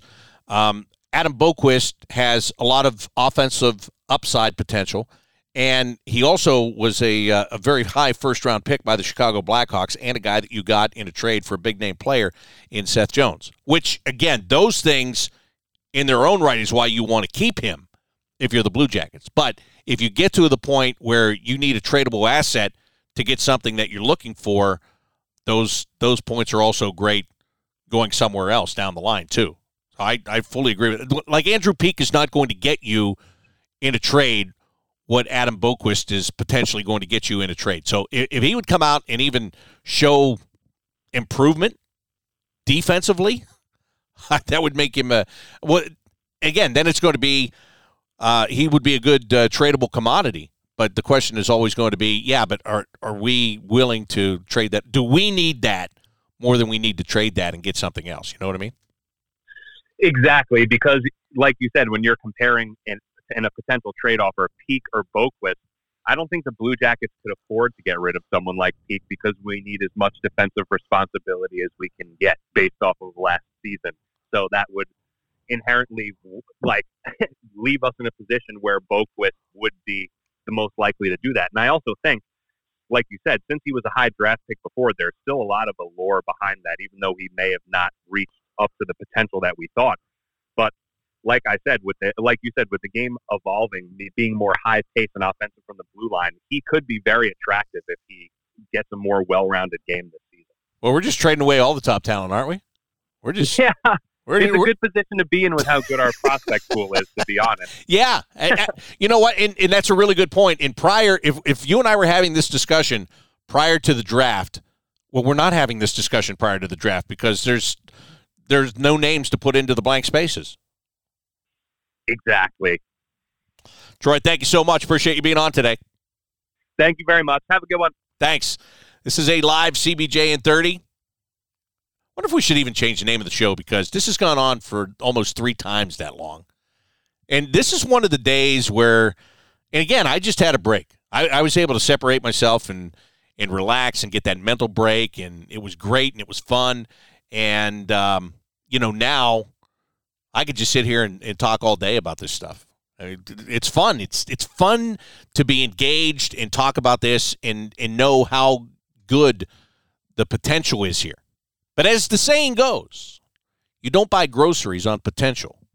You actually have to go out and put it into uh, into play. Sean, welcome to CBJ in 30. How are you?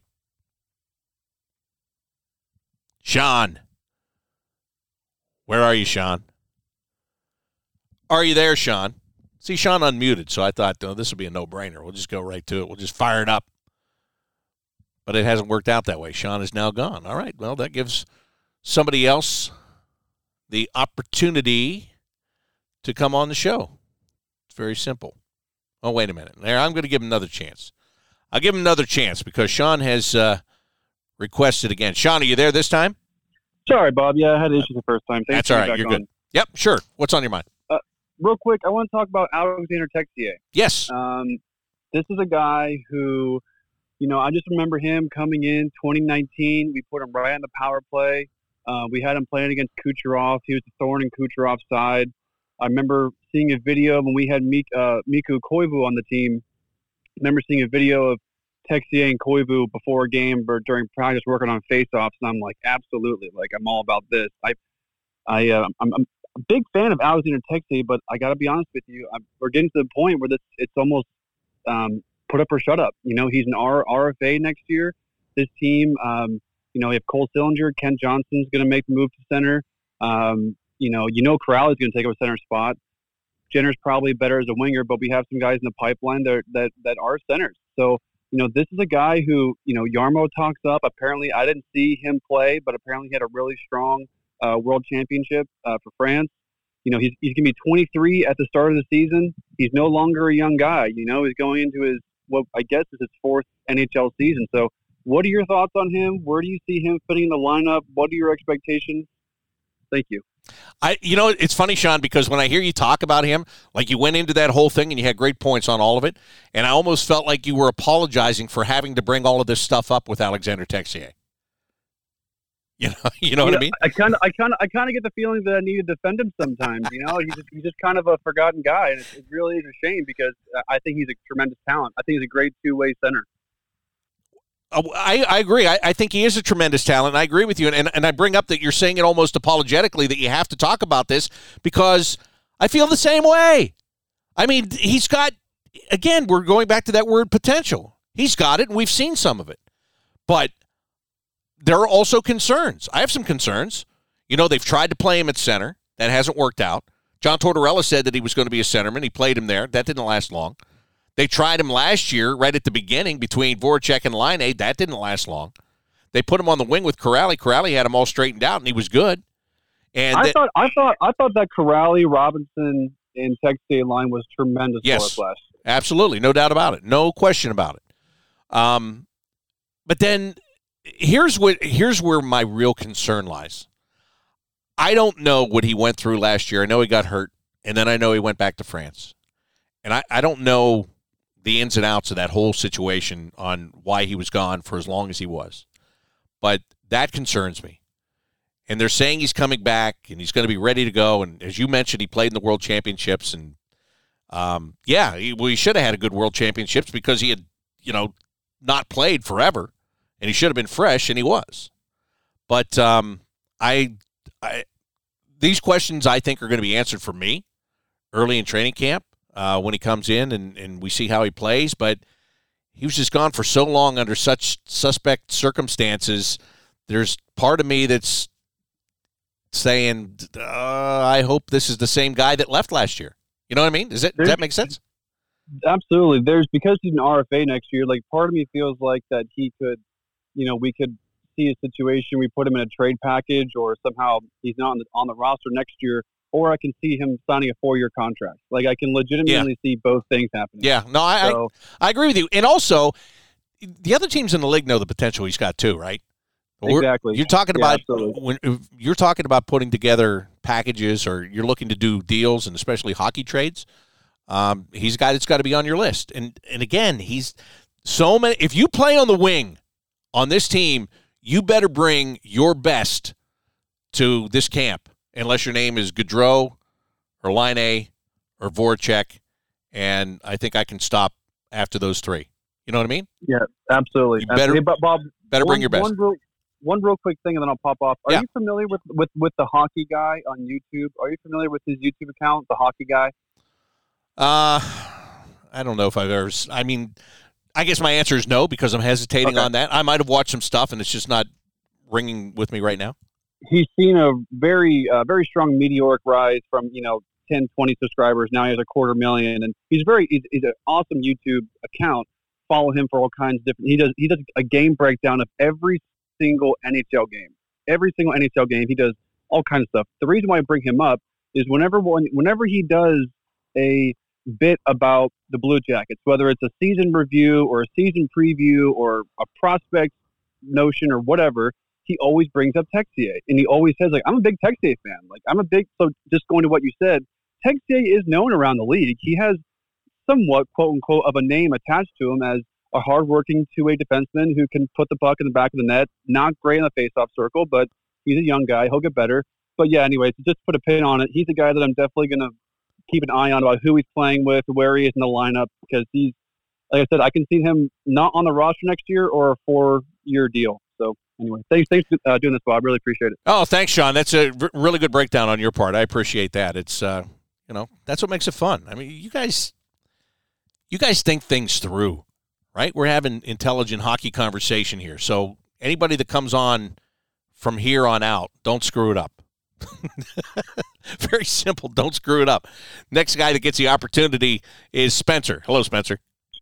Hey Bob, how's it going? Happy Good. to be on. Sorry, had some connection stuff first time. Oh, you're good. You're good. Wanted I want to talk about Boone Jenner being who I think should be our number one center this season. He started the year there last year, produced really well. We saw him on pace for one of his career seasons. We've already seen him put up 30. Like this guy's our captain too. I just don't understand why the first names being brought up this year are Sillinger or Roslovic when we've got this guy Jenner, our leader, our captain, one of our best players when he's on the ice. Like I want him first line with Gaudreau and Laine. I just want to see your thoughts on that for some of the other names. Well, I, you know, I, I understand what you're saying, and I said it myself. I said Sillinger. I'd give him the opportunity to see if it, Yeah. he could hold that down, and if he can't, it, Boone is like that. He's like a great insurance policy. You know what I mean? Because if Cole can't do it, Boone is always there. If Jack can't Yeah. do it, Boone is always there. So maybe that's not fair. Maybe that's not fair. But but Boone is also such an unselfish guy. He'll do whatever. And maybe throughout the Mhm. course of the years that I've just become so um, interested. in. I just see, to me, with, with Cole Sillinger, Cole is is the long term here. Okay, and you don't you have. think he's the long term enough offensive production for a strong number one center? Well, I don't know. He had 16 goals last year. He easily could have had over 20 goals last year. I think he's Good a smart. I think he's a smart kid. I think he plays well. I think he plays similar to Boone in many ways because I, I think he'll go to the front of the net. I know he will. I watched him do it. Um, he will go to the front of the net and, and get the dirty goals. And you know, if you've listened to me before, you know that I'm a big proponent of this team getting so good at center that Boone can go back to the wing. But I will tell you this, and, and I do have this concern, and it could be unfounded, but he missed all of those games last year because of a back problem.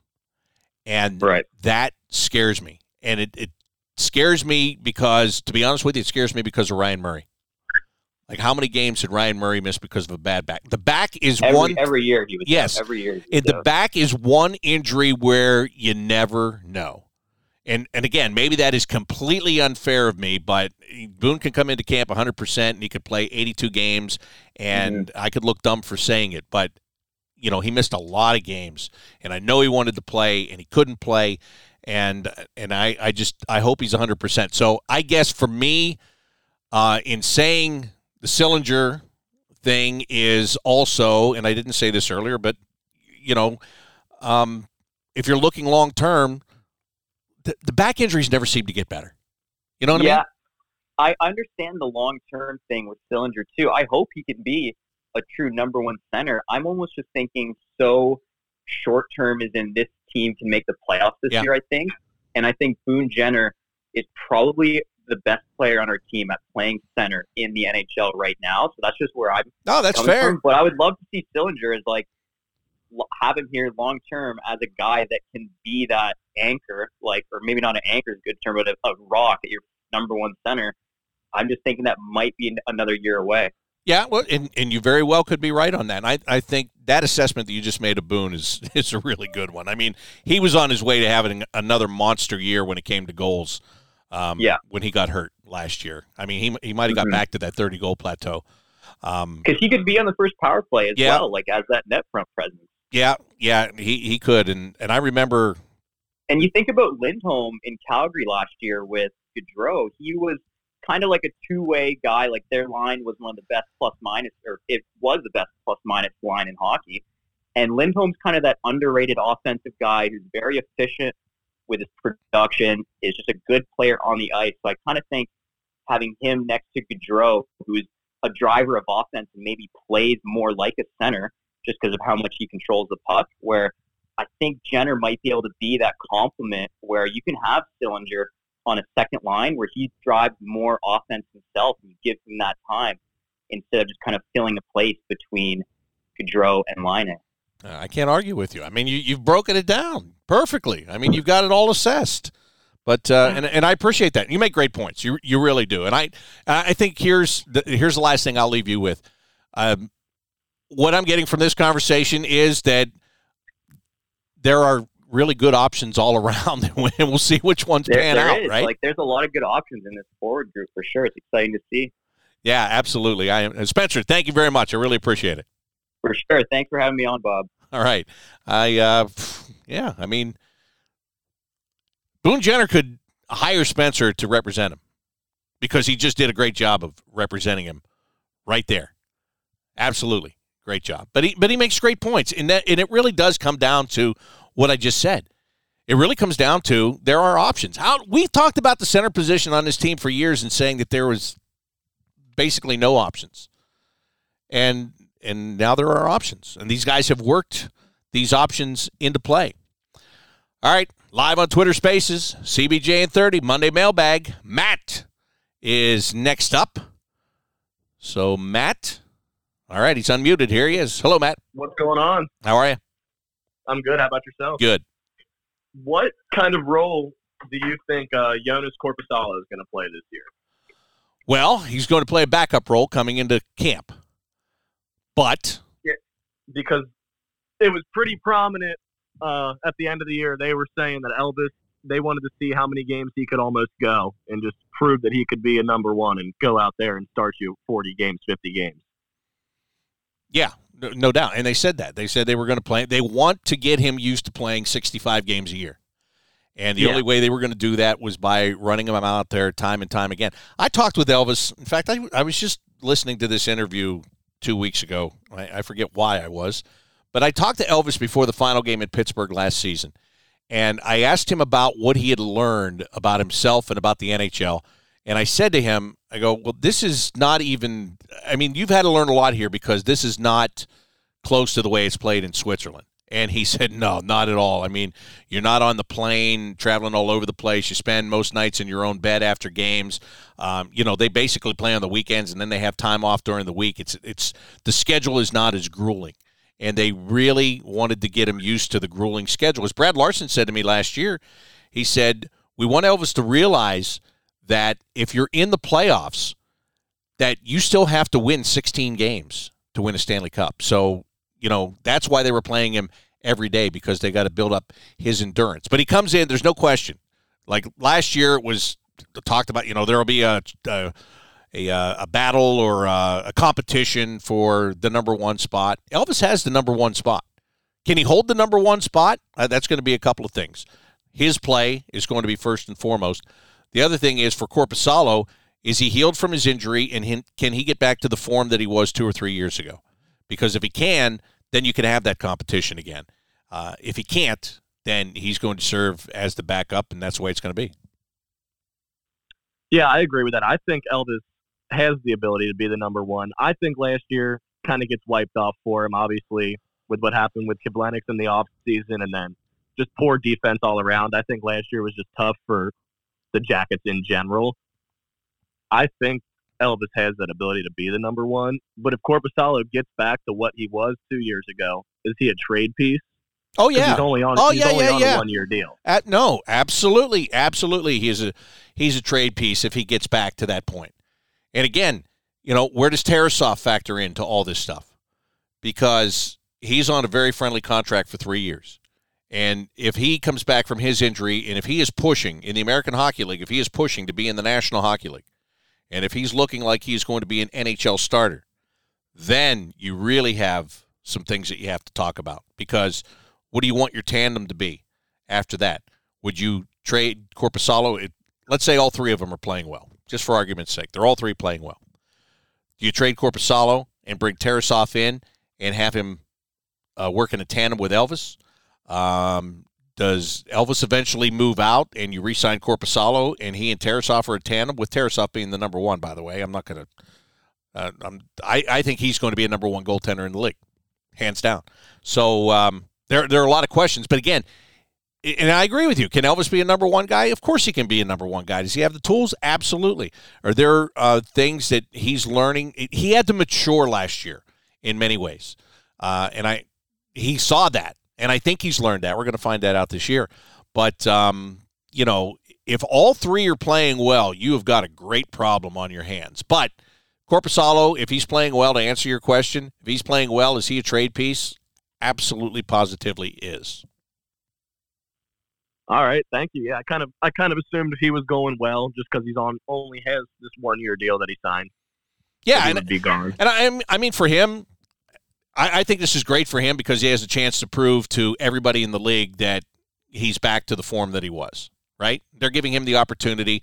They're keeping a guy that they know, and he's staying with an organization he knows with the look ahead that hey, if I can get in some games to do a really good job, then I can create some demand because there was demand for him a couple of years ago, and, and Oh yeah. now it's dried up. All righty. Well, thank you. Thank you, Matt. Appreciate it. Thanks for being on the show today. Live CBJ in 30. Where am I going to go next here? Oh, where I was going to go, that person dropped off. That person dropped, so I'm going to go somewhere else and find out what is on the mind of Josh, who is next up on the show. Hello, Josh. Hey, Bob. Uh, thanks as always for hosting this. Sure. Um, so my question was, um, could you possibly see um, Roslick being more on the wing to start? Um, I kind of feel like um, everyone's kind of locked it in that you know the centers are going to be Kuraly, um, Sillinger, Jenner, and um, Roslovic. But I was thinking, just you know, could Roslick be better on that second line wing? Um, and you know, you have Sillinger there, and I think Jenner is probably the best fit, in, in my opinion, for right now. As I said earlier, to be that center, that number one line. Um, do you think they'd be willing to put Roslovic on the wing on that second line, or do you think they're pretty locked in um, on him being a center for this team? I think if Jack Roslovic winds up on the wing, that it is an epic fail on the part of Jack Roslovic. And why why I say that is because this guy's worked so hard to come so far as a two way centerman. Okay? And that's where he wants to play. That's where he's played himself into. If he winds up back on the wing, to me, it is because he has regressed. So Yeah, I I would get I would rather see him in the middle of the ice all year, and I'm Mhm. sure he would rather be there too. Yeah, I would agree. But, Right? right, yeah, I mean, I mean, now, now, listen. On the surface, what you're asking makes complete sense. If Mm-hmm. it weren't for the other factor, you know what I mean?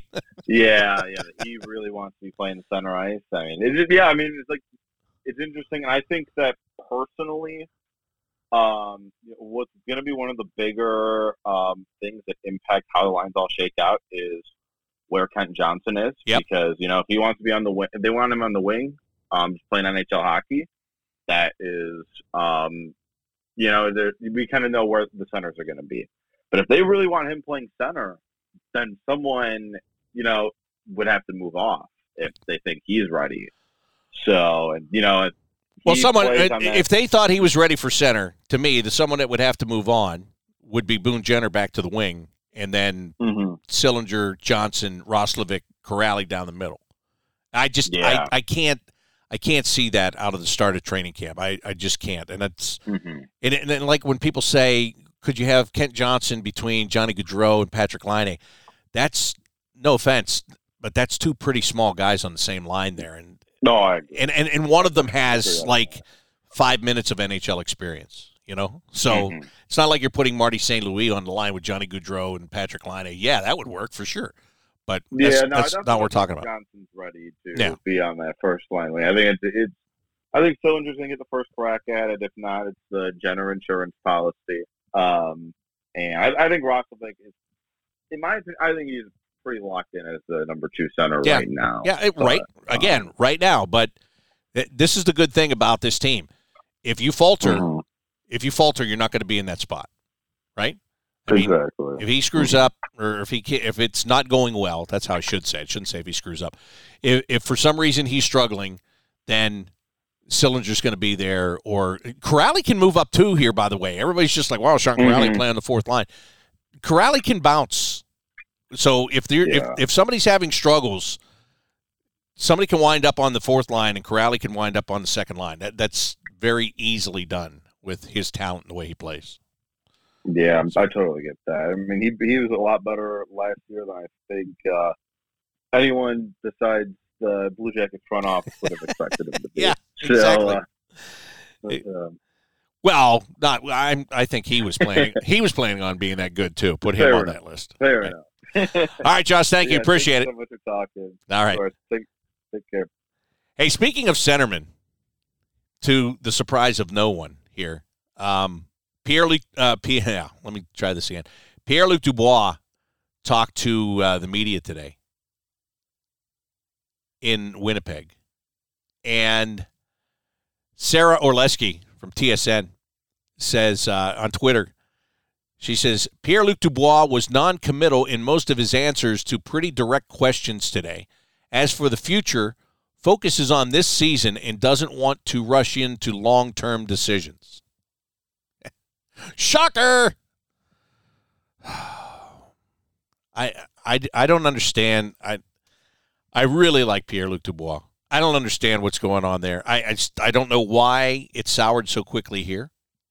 You know, people are talking about uh, the trade Dubois to Winnipeg for Laine and Roslovic, and since we were just talking uh, a lot about Roslovic there, you know, who wins the trade? The Blue Jackets win this trade hands down. Hands down. Unless unless Winnipeg deals something to Montreal and they get some incredible return that I can't foresee as I sit here right now. And if I'm Montreal, why would I trade? Why would I even call the Winnipeg Jets? Why would I even call them and talk about a trade? I would sit and I would wait. And maybe they're not patient. They've got a new general manager. Maybe he wants to make a splash. Maybe he feels like he's got to make a trade so that he can put himself on the map. I don't know. But if I'm the Montreal Canadiens, why am I giving up a single asset when I know, I know beyond a shadow of a doubt, I just have to wait till this guy's an unrestricted free agent and he's coming? Because he said that. He has said that. Now, if I was at GM and I sat there and I waited and then he signed a long term deal with the LA Kings or something, I'd be livid. But anyhow, then that would make then, that would mean that he had been lying for the last two years. So again, it is I, I don't get it. I, I don't I don't get what has happened to that guy. I don't understand it. But on the other hand, I don't care because he's not the Blue Jackets problem. He's the Winnipeg Jets problem now. But I'm but I'm disappointed to uh, to say the least. All right, let's get your opinions again here. Matt, welcome to CBJ in 30, Monday Mailbag. What's up? Uh, yeah, thanks for having me on. Uh, my question is, um, everybody's running through these lines. They have the dream scenario of Laine and Gaudreau, but from a standpoint of having two powerful lines, wouldn't you want to split those guys up? Have one play on one line, the other play on the other line, so teams have to worry about two different lines, kind of like what they do with uh, Crosby and Malkin. Now I know they're both centers, but because um, you know, if it doesn't work out, you can always move them back together. Um, so I just wanted to get your take on some potential lines we could be seeing. Oh yeah, no, no, that that makes plenty of sense. I mean, you're right. Everybody's assuming that they're going to play together, and there's no guarantee that they're going to play together. Again, they both play the left side, so instead of somebody moving to the right side on a regular basis, they could play on two different lines on the left side, and you could put somebody else up there with uh, either one of them on the top line. Here's the thing: uh, this is even though these guys are good guys, they're professional athletes. They're ego driven. They're both going to want to be on the first line. I, I feel very safe in saying that. Um, although the first line, second line thing is such a load of crap half the time because you whatever line's playing the best is going to play the most. And if that's I've seen that under John Tortorella. I've seen it under Brad Larsen last year.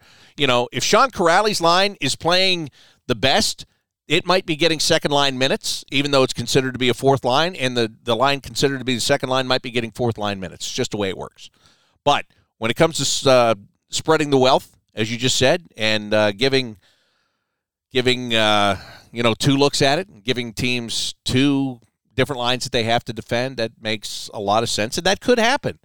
That could happen because it's just me and all of you sitting here speculating, and none of us are Brad Larsen. None of us are Jarmo Kekalainen. Those guys are the guys that are going to have the conversations and figure out what's going to work best. So um, that's that's a really good point. It makes it makes a lot of sense. And uh, I don't know, Matt. It could wind up that way when it's all said and done. Who knows?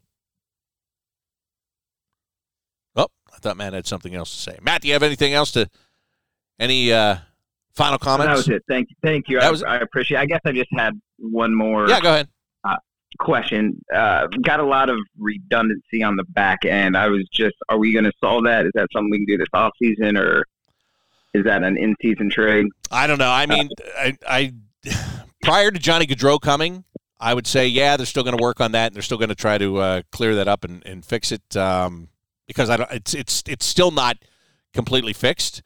Uh, now, now I don't know because of the salary cap constraints, and uh, I guess it would. They're going to have to do it in a trade. They're going to have to do it in a trade, and and they would have to. I guess we'll have to see what's out there. And to me, that would probably be closer to training camp. I would think. Maybe it'd be one of those deals. Remember a number of years ago when the Islanders um, picked up Nick Leddy and uh, uh, who was it? Johnny Boychuk. Like between the end of camp and the start of the regular season, and then those guys like ran that team from the blue line for years. Maybe it'd be something like that. I don't know. We shall wait and see. Young Guns 27. Welcome to Twitter Spaces, a live CBJ in 30. What's up? Hey, Bob. Thanks for uh, thanks for uh, you know listening. Absolutely. And putting this together, actually. Yep. So, uh, been a CBJ fan for over 20 years, and I, I can't remember a time in all of uh, all of these years that there's this much talk in the off season. Um, and, and it's funny because a lot of people are getting on and, and saying, you know, saying all these things. And I, I said, obviously, you haven't gone to an off season before because usually this is not the norm. This is usually not not the stuff that we we typically. So it's exciting. So that's that's one thing. And on the other thing, everybody's been talking about, and, and I'm glad you've been promoted to uh, um, to assistant coach, where you're where, where you're where you're helping you're helping out with the lines and everything else. Because that seems to be a lot of the conversation. and we all know I don't know squat about this anyway when it's all said and done. But anyway, thank you for the uh, congratulations on the promotion. But uh, continue. Um, so, so Mike kind of goes into the same thing. So, I, I, you know, I'm I'm a data scientist by trade, and, and that's what I do in my professional. Oh, then you should have this all figured out. You, you, whatever you say. no, no, no, no, no, Whatever, whatever you put, whatever the lines that you put down right now, I'm going to write them down because Larsen's got to match these. Go ahead.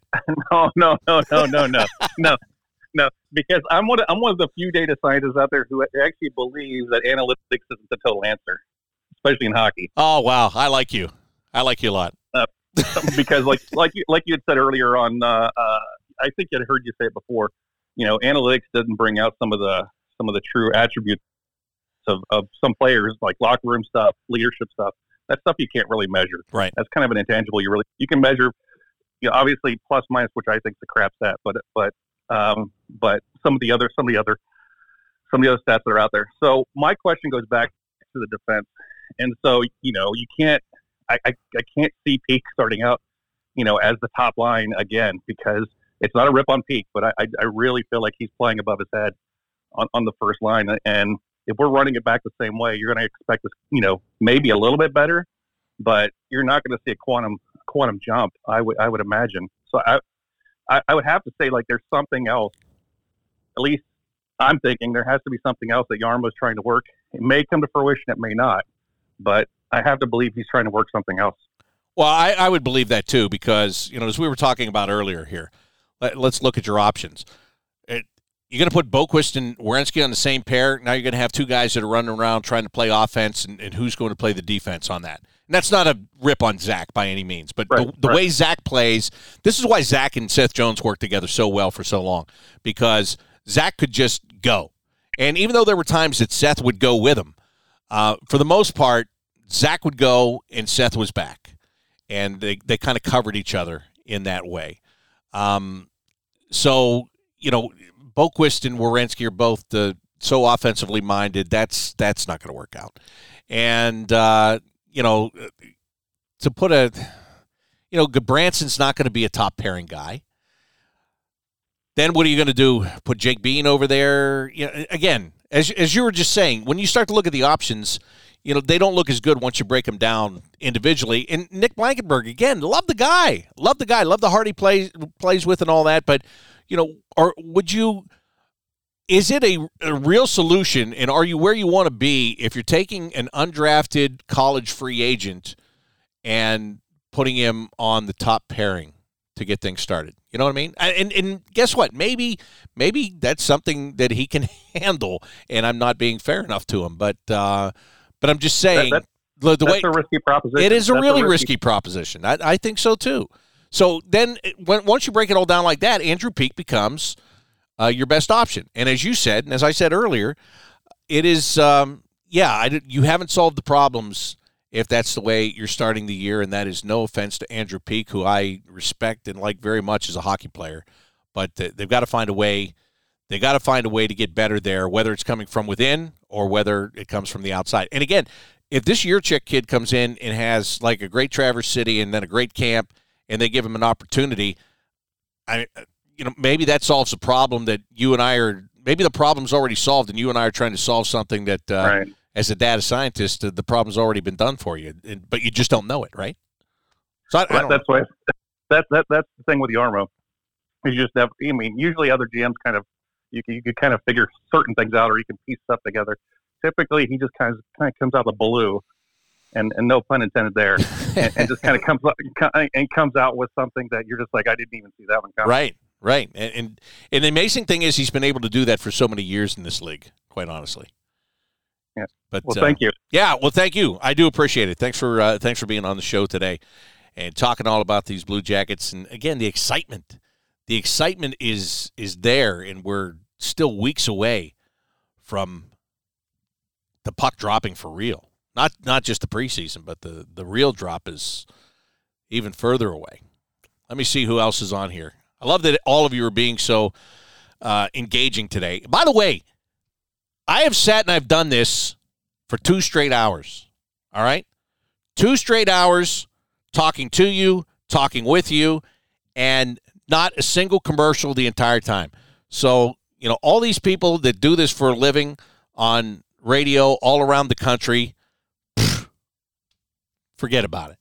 It's easy to do a show when you have, um, I don't know, 16 minutes worth of commercial time during the hour.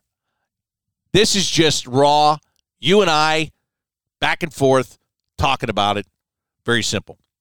Detroit Columbus fan, next up on this live edition of CBJ in 30. How you doing? Hi, Bob. How are you? Good.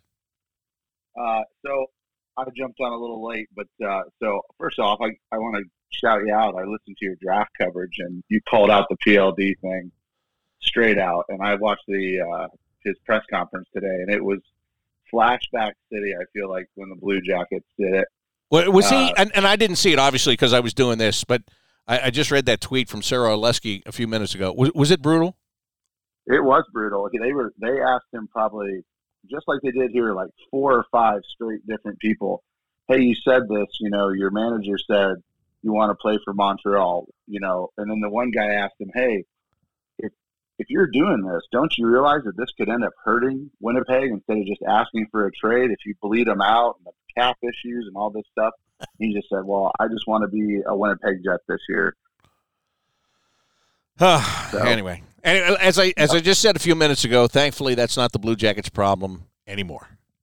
Yeah. So I guess my my question is because the guy in front of me uh, kind of went my way, and he's an analytics guy, and I'm a science teacher, so maybe we think the same way. Oh boy.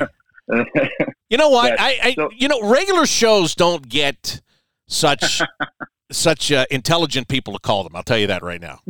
So I, I feel it's uh, an it's an honor to me. I just want you to know I feel honored. Well, so my question is, we got a lot of a lot of uh, national. I don't know. I don't know the right word. Maybe grief or side eyes about the Gudbranson trade, giving him four years for four million a year. Yeah, a little a little expensive for a probably third pair, maybe maybe a second pair guy. So, do you think it's like a two-parter? Do you think we'll trade for another defenseman, and does that mean we got to get rid of Gus? And I guess I know Gus is up there, but my other question is, I know Gus is such a crucial leader. He was with the Red Wings. He is here you know, eventually, if we have all these young guys, I remember five years ago, we had all these young guys, not many leaders. So, what's the trade off there? So, thanks, Bob. That is, uh, no, no, thank you. That's that is a, that's a great point. That's a really great point. What is the trade off there? Um, look, we all like Gus. We do. The only reason Gus is even in any conversation is the same reason Oliver Bjorkstrand was in any conversation because of his salary. So, again, as we were just talking about uh, with the uh, previous, uh, I, I want to say caller. You're not really a caller on Twitter Spaces, but anyway, you know what I mean. The previous conversation I was having there is um, is the help coming from the outside or is it coming from the inside? Do you already have the answer to the question or don't you? And we don't know. We don't know until training camp comes. Um, could Gus be somebody that they would flip? I don't know. I, I would and I don't I don't even know why I'm hesitating on that. Again, he's got one year on his contract. So I don't know if you're going to be able to find what you're looking for with that. Maybe with a couple of younger players that have upside, you might be able to find something more as to what you're looking for with that. I would think. I would. Th- I think Gus Nyquist is more of a trade deadline flip more than he is a preseason or early season flip for uh, for that spot. But again, that's I don't want to say it's a glaring hole. It's so it's so unfair, and I'm fighting myself here because you know Andrew Peeke gave everything that he had. I thought he was. I thought he was a great player. I voted for him for my most improved player on the team last year. And I didn't even have to think about it for a second. Most improved, Andrew Peeke. Boom. He got asked to play huge minutes, and he just did it. Shot blocking, really starting to become a shot blocker. Um, you know, so every time I say, well, you can't start the season with him and Werenski on the same pair. Actually, you can. You can. Is it ideal? No, it's not ideal. But did it work last year? It did. Could it work this year? It could. So it's maybe maybe I'm being totally unfair to Andrew Peeke on that. A- again, I just think that if you're a Stanley Cup contender, he's probably not playing that high in your defensive lineup. But if you don't have anybody else to do it, and and maybe you put him back there and he continues to get even better, maybe he gets to a level that I didn't think that he could, or you didn't think that he could. Or maybe even he gets to a level that the management didn't think that he could. I, I I'm sure they have it pretty well. I think they have it pretty well uh, put out where where he's going to be. Uh, let me see here. My buddy Duncan McLeod just sent me another tweet. Said uh, wild speculation if the Blue Jackets don't think they have a number one center option by the end of the year, Dylan Larkin or Matt Barzal uh, have got to be looking at playing between Gaudreau and Laine as an appealing option. Larkin's a unrestricted free agent. Barzal is a restricted free agent. The Dylan Larkin thing. Listen, he's the captain of the Detroit Red Wings. He's from Detroit. On the surface, you would say he's never leaving. He's staying there forever. Not even going to consider being out of there. However, remember last year when Steve Yzerman was saying who was available and who wasn't available? And he never once said that uh, he never once said that Dylan Larkin was not available. He was not on the untouchable list. His best friend is Zach Werenski. Zach signed long term to play with the Blue Jackets, not to go to Detroit when he became an unrestricted free agent. So, what am I saying? I'm saying, just like uh, in the famous line from the movie Dumb and Dumber, so you're saying there's a chance. Now, of course, you'd have to work money and all that stuff. Either one of those guys, for sure, is a top line centerman and would make you a lot better at that position. Then it would come back to salary cap. So, what I, I just told somebody a couple of minutes ago, it's not going to become routine to have to dump guys because of the salary. And then something like that comes up and you go, well, you might have to dump some salary just to, uh, to, to do that anyway. Again, it would be a good problem. I think it would be a good problem. Does somebody emerge here and become that become that number one guy uh, beyond the shadow of a doubt, or do you have to go get somebody? But again, you bring in Johnny Gaudreau and you sign Patrik Laine, and all of a sudden, people are saying, "Yeah, I'd like to play with those guys. I think I could do a lot playing with those guys." That was almost a Seinfeld like thing, wasn't it? I think I could do a lot there. Yeah, that one wasn't as good. The other one was by accident and it sounded better. Anyway, let's find out uh, what else is on your mind. Nicole B., welcome to a live Monday mailbag. CBJ in 30. How are you?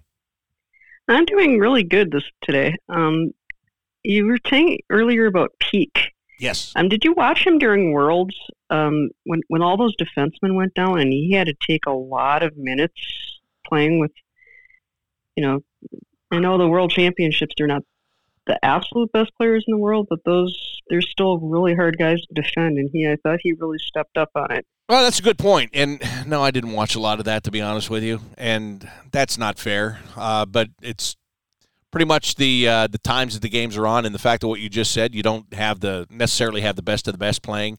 Uh, I tend to forget about it at times, but that's that's a really good point. The fact that he got to go there actually says a lot, quite honestly, um, because and and he got to go there. Zach was going to go and play, and because Zach had so many injury issues uh, throughout the year, he didn't go, and that kind of opened the door for Andrew. So it's great for him, and, and that experience is um, again. I think all of the experience that he got last year, wherever he played, is going to be invaluable. But that, that's a good point that you make. Uh, those minutes those minutes pay off at some point down down the road. Now, do you now, now Nicole? Be honest. Do, do you see him?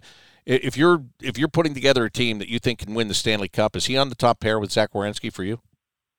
No, honestly, it, he isn't. I I started watching the Wild and came over to Columbus when Koivu came over. Yeah. So I'm used to guys like Jonas Brodin being and yeah, Brodin, Suter, Spurgeon. When, when Koivu came over for ten minutes. Yeah, yeah. I unfortunately I like Columbus so much I stayed watching. Oh, that's that's awesome. so fun. That's awesome. I, but yeah, I, comparing him to somebody like Brodin, I don't. That's the kind of guy you want on your top pair for a Yep. stay-at-home defenseman. I don't think Peeke is close. I think he's good, but he's not that close. Andrew Peeke, his hope is to give us all the finger one day and say you were all wrong. you know what I mean? That's that should be his goal in life. That if it was me, that would be my goal. That would be my goal. Nicole, thank you so much. Appreciate it. Thanks. Uh, that's a good one. Wild fan who just uh, came over when Mikko Koivu was here for uh, a cup of coffee, as it uh, turned out to be, and uh, stayed, stayed right along the entire way. All right, let me see who else can we talk to here today on this live CBJ 30. When when am I going to end this thing? I don't know. Whenever I feel like it. So far, I don't feel like it. So lucky you, and lucky for John. John's next up on the show. Hello, John. How are you? What's on your mind? Hey, not bad.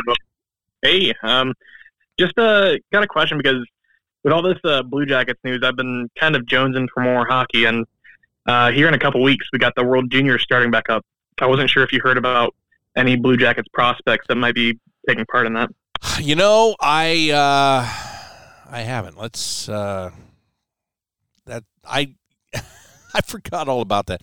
I was on uh, I was on vacation and I did uh, I did hear some people talking about it when I was just listening to stuff or reading stuff, but I have forgotten all about this World Junior that they didn't get to finish uh, during the wintertime and now they're going to to finish it. Um, I mean, uh, so you're really excited about that? You can't you can't wait to watch that? Is that what you're telling me?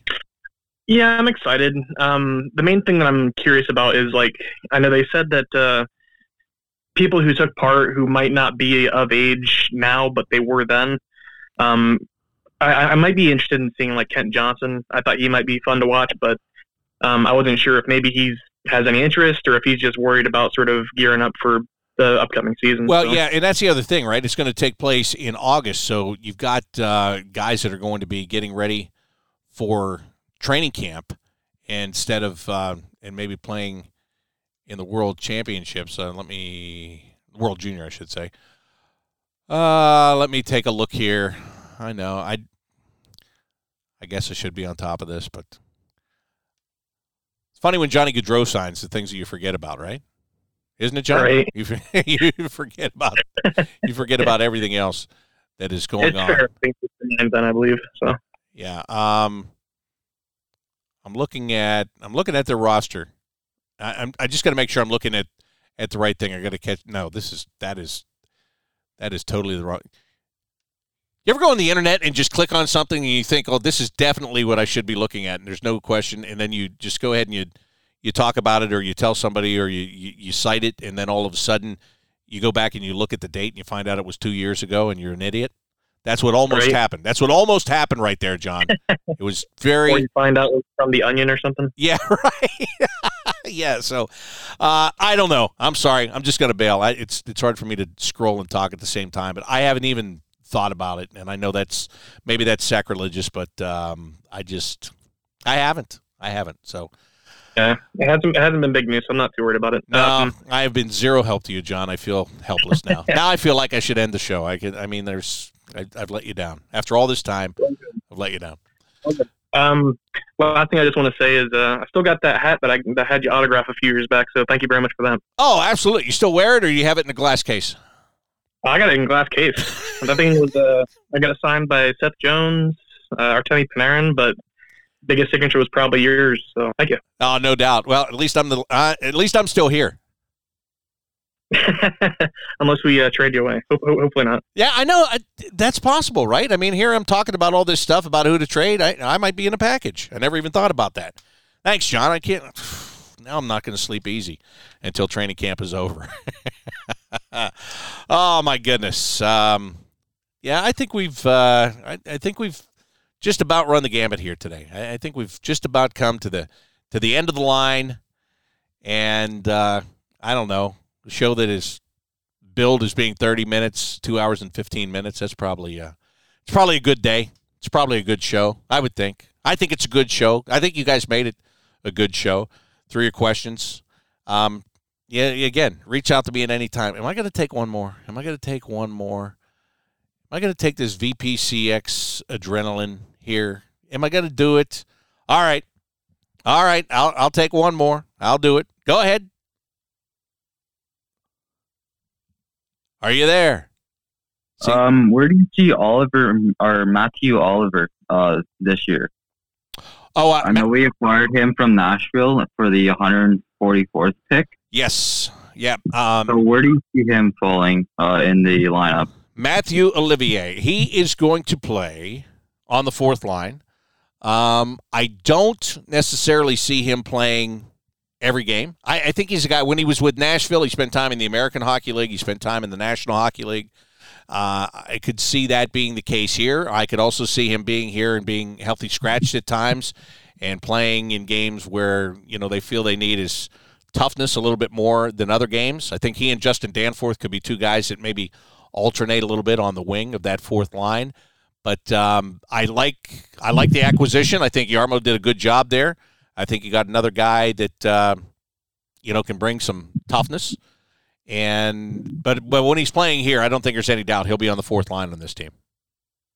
Okay. Thank thank you for taking my question, Bob. Absolutely, absolutely. Thanks for asking that question. I appreciate that. So, uh, yeah, it, you know, players wanted the toughness. They wanted they wanted more than one guy, and they got him. Mathieu Olivier, he's a forward. They got him. Erik Gudbranson, he's a defenseman. They got him. So they've uh, they've really addressed that a lot, and I think I've addressed everything, and I know that you've addressed everything. So I think we uh, can pretty much put a bow on this thing, and and again, I did not, for the life of me, intend on doing this for as long as I did. So thank you. It's it, it's so fun to talk about what's going on, and it is um, and it's great to get your perspective on it. It really is. I mean, I everybody that got on here today and asked a question, uh, well spoken, well thought out, uh, made great points. That doesn't happen on every show.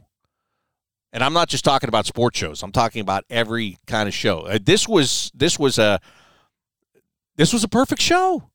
It was a perfect show. You made it a perfect show. So thank you very much for that. And so now am I done for the summer? I don't know. I don't know. We'll just do what what I did this time. When I told you ten days ago or eleven days ago that um, if something came up, I'd be back with you. That's the way I'll leave you this time as well. If something big happens, if something comes up, if there's something that we need to talk about, then I'm going to be there to talk about it with you. Had a great time today. Absolutely fantastic time today. Just talking hockey, talking Blue Jackets hockey, talking about the excitement that is Johnny Gaudreau, Patrik Laine, Elvis Merzlikins, Zach Werenski. It was great. Thanks for all your questions. Thanks for your tweets. Thanks for your emails. That'll do it for the CBJ 30 Live. I'm Bob McElligott, and I'll talk to you next time.